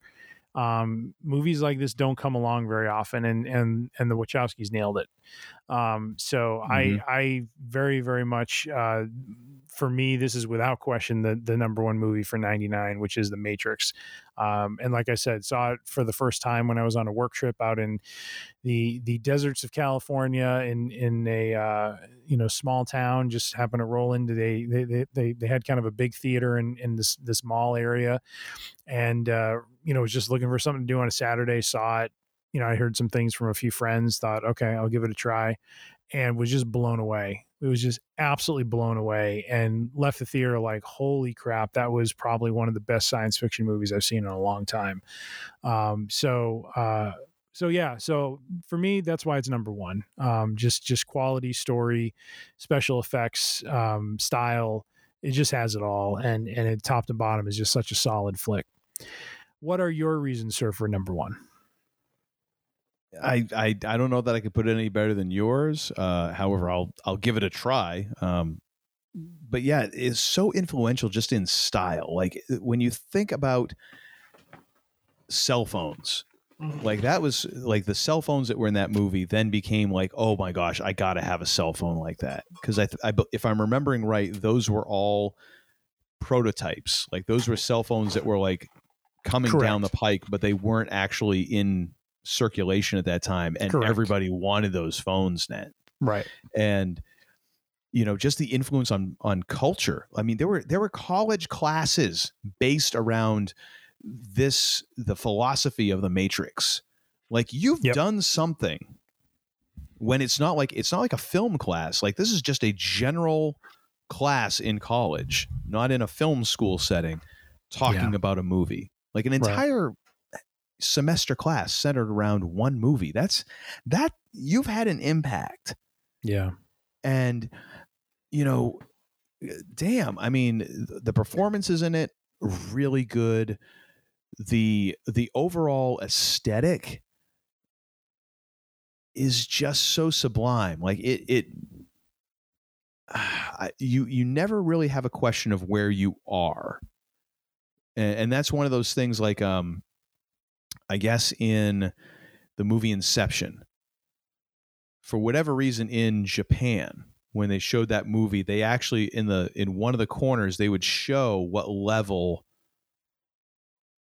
you know you what level of of dream that you were at Yeah. because audiences for whatever reason and and probably for a cultural sense of of you know whatever just were like missing something Mhm. the same way that a lot of times when a foreign movie you know or a movie from a different country plays in the united states and people just miss something. Like actually robert rodriguez talked about that when he played uh, his first movie el mariachi played in in the us and he's like there were there were these things that were funny but they weren't laughing at them Yeah. because they're like oh wow what is the meaning of this and he's like there's no meaning it's just meant to be goofy Yeah. but he says because you're watching it with subtitles, people think that it has to be like this. Oh, this is a really a, a very deep movie, and he's like, people forget like in the rest of the world, like everybody else is kind of used to watching movies with subtitles because it's just Mhm. the norm, Right. or it was the Right. norm, you know, because not every movie would get a dub, you know, with Yep. the in that language. So just the idea, like you you never really have to wonder where you're at. You always kind of know when you're in the matrix. You know when you're in the real, you know, the real world, you know, things like that. And just right. it, it gives you this hyper elevated sense just even by the clothing that they're wearing because you're like nobody's wearing that Yeah. you know Yeah. And and and it also tied into like the, the video games that were happening at that time like Mhm. where people are not really just noticing like nobody's noticing a bunch of these people walking down the down the street in like all like shiny leather and trench Mhm. coats and stuff like really? You know? Um it was just such a a different flick. And like you said with the special effects the whole bullet time camera where all of Mhm. a sudden now you're moving around a person as as something is happening like that's just like wait a minute you can do that? Mhm. um but of course all all of that doesn't mean squat unless you have a good story. And there was a really good story Yeah. Oh yeah. and really good performances by the actors and and really well done you know directing and writing by the wachowskis hmm you got to have all those things going in the same direction and they did and i think Yep. that you know just uh, great casting top to bottom uh hugo weaving i mean oh my gosh come on who Yeah, else i mean it, Keanu I- Reeves, Laurence Fishburne, Carrie-Anne Moss, Hugo Weaving, Joe pa- Joey Pants. Uh, Yep. Who else? One of- Uh, one of except the- the big names, but that's that's still a pretty pretty good list. Oh yeah, but I mean, even like this, even like the second, third tier uh, characters, just again, uh, like when I talked about with like Notting Hill, and and again, this is the first time that anyone has ever compared Notting Hill and The Matrix, uh, and I want that to be noted down for the record. Uh, but just everybody is giving like a hundred percent performance. Like there is Yeah. nobody in this movie that is mailing it in. Everybody is like going over and above and it- it's great to watch because you can see you can kind of tell when everybody is believing in a movie you know hmm and i really felt that from this movie and i i would have been i still to this day think that you know whatever revisionist history i think that the movie was was meant to be a standalone. There was never any plan for a second and third movie especially a fourth. Yeah. but you know uh, two and three okay yeah i've seen them i've i've watched them both a bunch of times and and four you know i think was a nice way to kind of tie things up. But man the first one yeah. Earth shattering Yep. earth shattering Yep. and that's all i got to say about that Thank you, Forrest. almost have drank me about 27 dr peppers Which is- which is the way, the apt. way you've needed bathroom breaks. I'd believe it. which is Sweet apt Moses. because I've had to take two bathroom breaks in this Good episode. Not to Lord. not to go uh, too uh, inside baseball, pull back the curtain too much, but I was trying to hydrate after demolishing a floor, and apparently I over overshot the mark, and I've been leaking like a sprinkler ever since. Um, so we we also want to hand out a couple of awards for for the year in movies 1999. And uh, what is your first award, sir? Do you want me to just run through mine real quick? You can if you would like, sir. Because we, we we are at two hours and thirty five minutes at the moment. So oh my gosh, are you we serious? Should, we should probably go through this quick. I'm just going to run through mine. Uh, so I th- th- these are these are uh, you know well thought out uh, major awards here that I'm handing out. This is here. what you came up with this afternoon. Come on now. Uh, this afternoon it's 6.30 this evening ladies and gentlemen all right here we go most accurate depiction of the future of entertainment EDtv ladies and gentlemen man being filmed uh, as Mhm. as part of his life yeah that that basically became reality for all of us with uh, some of our shows we watch uh, most star trek like movie without being star trek galaxy quest galaxy Yes. quest good stuff Actually, one of the best Star Trek movies ever made, quite honestly. I, I'm surprised it didn't survive deeper into our Star Trek bracket, really. Indeed, indeed. Uh, best Arnold versus Satan movie, uh, End of Days. Uh, I don't think Arnold Get made another the Satan movie after the. Get Come here. down! Come here, devil! I'm going to shoot you. If it bleeds, we can kill it. Uh, this one, uh, can't believe this survived the pitch phase. Uh, Deuce Bigalow, male gigolo, ladies and gentlemen, 1999 Yeah. vehicle. Uh, probably forgotten by by most folks. Uh, and then uh, this one I called best movie title that didn't use the police song of the same name, uh, "Message in a Bottle." Uh, that was a Kevin Costner flick, I believe, um, and uh, Mhm. or, or was that a Bruce Willis one? I don't remember. Anyways, I don't know. Don't care to don't care to even look it up. uh, and then the honorary uh, Nick Cage High Praise Award, uh, 8 millimeter, was starring none other than Nick Cage. Uh, and then finally, the last one I have Best Movie Based on a Video Game. Uh, believe it or not, way deep into the 99 lineup is Wing Commander. Don't know if you remember that that PC game, but uh, Didn't apparently that have some- uh, Gary Busey's kid in it? it might have, yes. He was definitely in what his name Starship. Troopers, which is kind of looks like it's based on a video game, but not quite.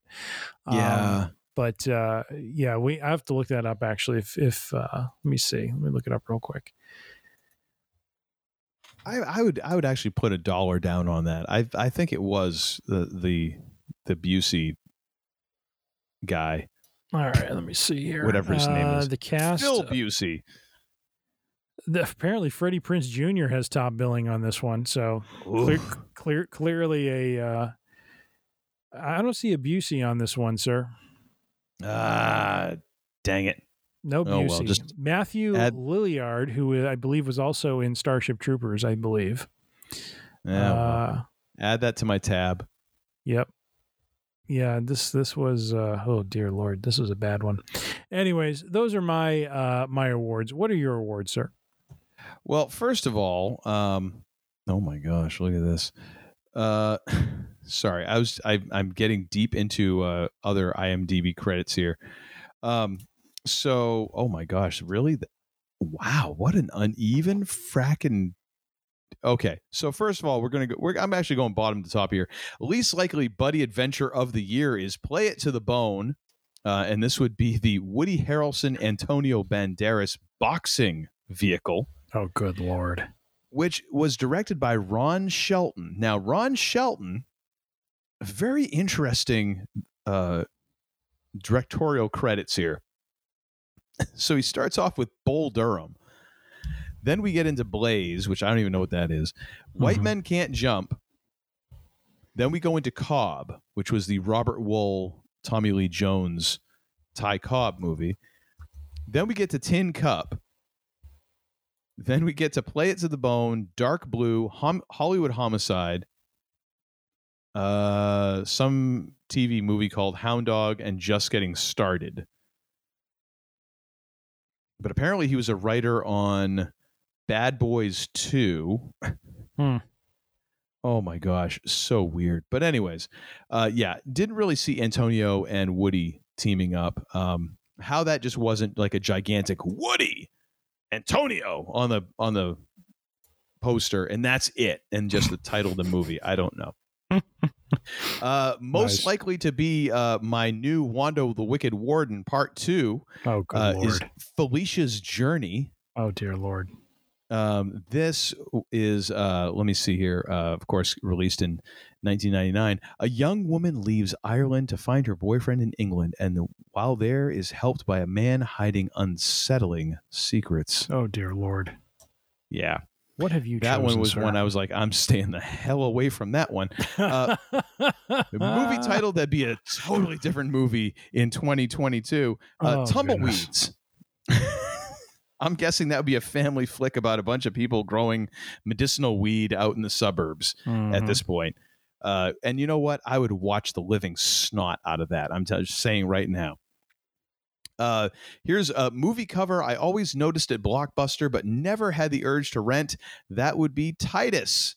Um, and that is the uh, Anthony Hopkins vehicle. And it's like him with like a helmet and uh, like a Roman helmet. And then he's got like a bunch of paint, and the paint is all over him and the helmet. And it's just Mhm. very weird. And I was always Mhm. like, wow, that's that's an odd movie cover. I don't ever want to see it. Uh, and then, of course, we come to the last award for me most 90s looking title, and that belongs to eXistenZ, which is all lowercase except for so it's E, lowercase e, capital X, lowercase I S T E N, capital Z, because E, X, and Z were huge in the 90s, and they were on the just trying to. I have no idea what this movie's about. I'm guessing it's virtual reality, but it just looks like a ton of crap to me just from the dated name at this point. Well, uh, that is that concludes our year in movies in 1999, and uh, the you grand can see- odyssey that we've been on.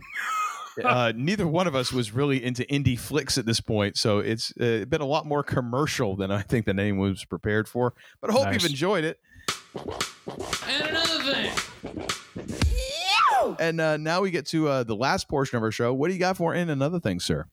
Uh, my another thing uh, over the last uh, couple of weeks, uh, kind of dove into, and and this definitely falls in the category of of just not knowing what to expect. Um, heard good things about the show Ted Lasso from colleagues at work, uh, and uh, you know thought I would give it a try now that we're on the Apple TV Plus and. Uh, took you know it kind of took two or three episodes uh, you know episodes to get into but it is a great great show a lot of heart to it um, very funny and uh, just would highly recommend it. So if you have not seen ted lasso um, you know man they call tim is usually 10 years behind the times when it comes to pop culture. Uh, this time i am on the train baby. Toot toot. We are uh, riding uh, waiting for season three uh, one, one of the characters from the movie uh, his name is sam Obisanya. That's the name of the character in the show. Uh, has there is actually a twitter account that i think is managed by someone from the show and they uh, all they've been putting up is the date 9 12 2022 so it's unclear if that means september 12th we get season three of ted lasso or if it is december 9th because of course in europe which is- where the uh, show is based in Ah, britain yes. uh, it is December 9th. So we will see when season three comes out. But if you have not seen Ted Lasso, you will not be disappointed. Give it episode one and two and and and even into three to kind of get the ball rolling but it is funny jason sudeikis is f- phenomenal the the whole cast is great uh and and uh you know one of the iconic characters Dani Rojas in that show running around chanting his name and yelling football is life that is his moniker so uh, I, I threw that in the show notes as well. So do check it out on Apple TV Plus. Ted Lasso. You will not be disappointed. And I, I've I've started watching the first episode of Ted Lasso, and I will say the first initial confrontation of the owner of the club with the coach, who is then uh, promptly fired to make room for Ted Lasso. Mm-hmm. Oh my gosh, one of the one of the best written and acted scenes I think I've seen in in a pilot ever. Yes. Yeah, oh, that was Yes. just oh, chef's kiss. Mwah. Oh, it was Yes. lovely. Not not to spoil it for you, but one of the goofy jokes in it is you know so in in Britain and probably in other countries they they tend to say cheers you know as as they greet you as Mm. you depart. And there is a point, and I think it's in episode two or three, where Ted Lasso is someone says cheers to Ted Lasso, and he's like, "Okay, night court." so I'm just like, I'm I'm dying laughing because I think that's really funny. So you know, I mean, it's you know the the comedy gets better if that doesn't hit your fancy. But anyways, all right. Fair enough.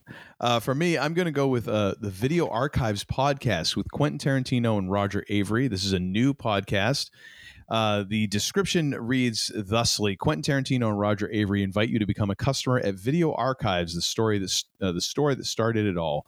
Joined by their announcer Gala Avary, they'll travel back in time to revisit old classics and discover new favorites pulled from the actual VHS tapes that Quentin and Roger used to recommend to customers at the original Video Archives store in Manhattan Beach. From controversial James Bond films to surprising exploitation flicks, the duo will expose you to movies you didn't know you'd love, give awards to their favorites, and of course, rate the quality of the video transfer. Um, this is such a good podcast because if you've listened to Quentin Tarantino speak in any interview, you know this man just doesn't run out of words ever. Nope. But Roger Avary is the one person who can keep up with him and actually cut him off, and Quentin will actually allow him to cut him off and make his point. Nice. It is rather amazing listening to these two talk about film, uh, films because their their knowledge is encyclopedic. First of all, uh, and but also they're able to play off of each other, and you can you get the fact that they really enjoy just talking about films. Um, it's it's so cool. It's a great great listen. Even if sometimes like I've I've listened to, I think I've listened to everything except the newest episode, and some of them I don't I I I, I knew vaguely of. Some of them I didn't know at all and i'm listening to it and i'm like i feel like i have a good view of the film afterwards even if i didn't get half of the references that they're they're throwing yeah. out like they're throwing out this oh yeah and i'm like what in the hell are they talking about now i've got no friggin idea but you know what it's so entertaining um but it is, it is a great uh, podcast to listen to and uh, subscribe to i'm i'm going to link the uh, the Apple Podcasts link, but of course, I think it's on Spotify. It's on most of the major podcasting platforms, so you can pretty much find it anywhere. I did not see an actual like website for it, so uh, but it is well worth going back and, and digging through that. And of course, it is inter- is interesting because they actually read like the description off of the back old the back of the old VHS box and you realize like how cheesy some of those boxes were when you go to read them at like Blockbuster or your local video store, and you're like, "Oh, this sounds good." And now you hear it, you're like, "Oh my gosh, that sounds terrible!" Like, what PR person was in charge of that, and why were they hired to do anything else? But uh, but Video Archives podcast definitely worth a listen. Nice, very nice. Well, uh, thank you very much for all the members of the Free Range Idiocy uh, congregation who are still with us after uh, all of this time. We certainly appreciate you tuning in, listening, downloading, and subscribing. Thank you so much. You make this show worthwhile. Although, of course, we would still be doing this just with uh, far less viewers or viewers, listeners. Yes, because we're not on video. Because damn it, nobody needs to be subjected to that. However, if you'd like to join the Free Range Idiocy congregation, you can go to freerangeidiocy.com. You can find all of our episodes there and download them individually. You can also subscribe on Apple Podcasts, Google Podcasts, a whole slew of others. Just go ahead and search Free Range Idiocy podcast, and we will turn up for you forthwith. with. mm-hmm. Uh, you can find us on the social medias. Uh, we are on Instagram. We are on uh, Facebook. We are on Twitter. Oh, actually, we aren't on Twitter because Twitter has decided to like block us out of our account. What jerks? Oh yeah, I, I got to fill you in on this. I don't know. So we had some quote unquote suspicious activity. I'm like, I, I hadn't even like tweeted in a couple of days, and then I had ver- I, I know at some point along the line I had verified our email address, and now I've I've tried entering every email address I've had since friggin' college and can't get into our account. And because you know we're not like eight billion followers like Kanye or Beyonce or something. We don't we don't rank getting uh, Twitter support. They just basically stopped responding to me. So we're not on Twitter right now, but you can still find us on Instagram and Facebook at Free Range Idiocy, and maybe eventually Twitter will pull its head out of its arse and let us back into our account. If you have any questions, thoughts, or concerns, you can send those to tim at freerangeidiocy.com and he will get back to you. Uh, any, you know what? If you have a suggestion for a show, actually, that'd be great to send to him because sometimes we just go, I don't know. And you end up with episodes like this. No, we Point actually flip. thought this one Uh, the ones that you the ones that you really get stuck with are the times where like literally like oh uh, what can we cobble together here um, but uh, now before we hand this uh, off to the man they call tim to take us home and to finally end this episode i like to ask the second most important question ever uttered by humankind the first of course being what is hip the second of course being what the hell did we learn this episode Uh, we've learned the following, sir. Uh, w- we have learned that after a few weeks off, uh, apparently we're capable of putting on a close to three hour show. Uh, it's all about the rest we're well rested We are well rested, and we do want to give our listeners all the content they can muster and handle. Uh, Ooh, we've yeah, also that learned. sweet sweet content That's right. from, we've also learned Stone. What was it? Stone Hammond or something like Stone. Alexander. Stone Alexander. Are you the video? Are you the, the cable TV repairman? Oh, good sorry. Lord. I got lost there for a minute. Are you the Antichrist? Why, yes, I am. Wait a minute. What kind of movie am I watching? a really bad one. That's the answer. We have also learned uh, Star Wars Episode 1 is a quality flick, ladies and gentlemen. Uh, Don't listen to him. Pay he's no attention, jaded, Uncle Todd. and he's Um, and he's on the he's on the take from George. He really is. he's on the. He's, you know what? It's even worse. He's not even on the take. He wishes he was on the take. He wishes that George would call him to mow take. his lawn. That's what he would do. He'd be out at Skywalker Ranch with a push lawnmower on 18 acres. But hey, George, this is this short enough? No. Okay, I'll go back. I'll redo it. Uh, we have also learned uh, that uh, And moving right along. apparently, apparently, quality knows knows no limit when it comes to movies like Simon Says or The Omega Code or Revelation. Uh, so, uh, yeah, Did we look up what the, what Omega Code? Did that meet the the Showgirls line? Uh, I I looked at it and I don't remember. I think it was close to Showgirls. Let me look it up real quick while we do this. I, I'll tell you what. You proceed. I'll I'll look it up for you. I got it. I got it. Uh, the Omega Code. Wow, Kenny Omega actually comes up as an actor. Did you uh, know that? 3.5. It's actually worse than Showgirls. So there you have it. Ooh, well, that says it all. That says it all. Uh, we've also learned that there are some movies that somehow get past the pitch phase, and we're not quite sure how. But uh, Deuce Bigalow, Male Gigolo, and uh, Superstar uh, somehow were made. Uh, I don't know. I guess we just blame Lorne Michaels. Pretty and much. finally, we have learned that The Matrix uh, is a top, top quality movie. Uh, if you have been living under a rock or have not yet seen it, please do so because it is a quality flick. It will uh, wow you, it will amaze you, and it is certainly worth your time. So do check it out. It will Uh, jingle your chimes, Indeed. much with like that being said- Stone Alexander. and we have learned that Uncle Todd lo- really is, is keen to the name of Stone Alexander, apparently. because it sounds like it's either a porn name or like a writer of bad spy novels. That's Oh, it's one of the good two. Good lord. Well, with all that, folks, uh, be safe, be kind, be healthy, be good to one another, and uh, well, for no other reason than uh, you know the man they call Tim probably spent a few too many shekels on those electric scooters down in Washington D.C.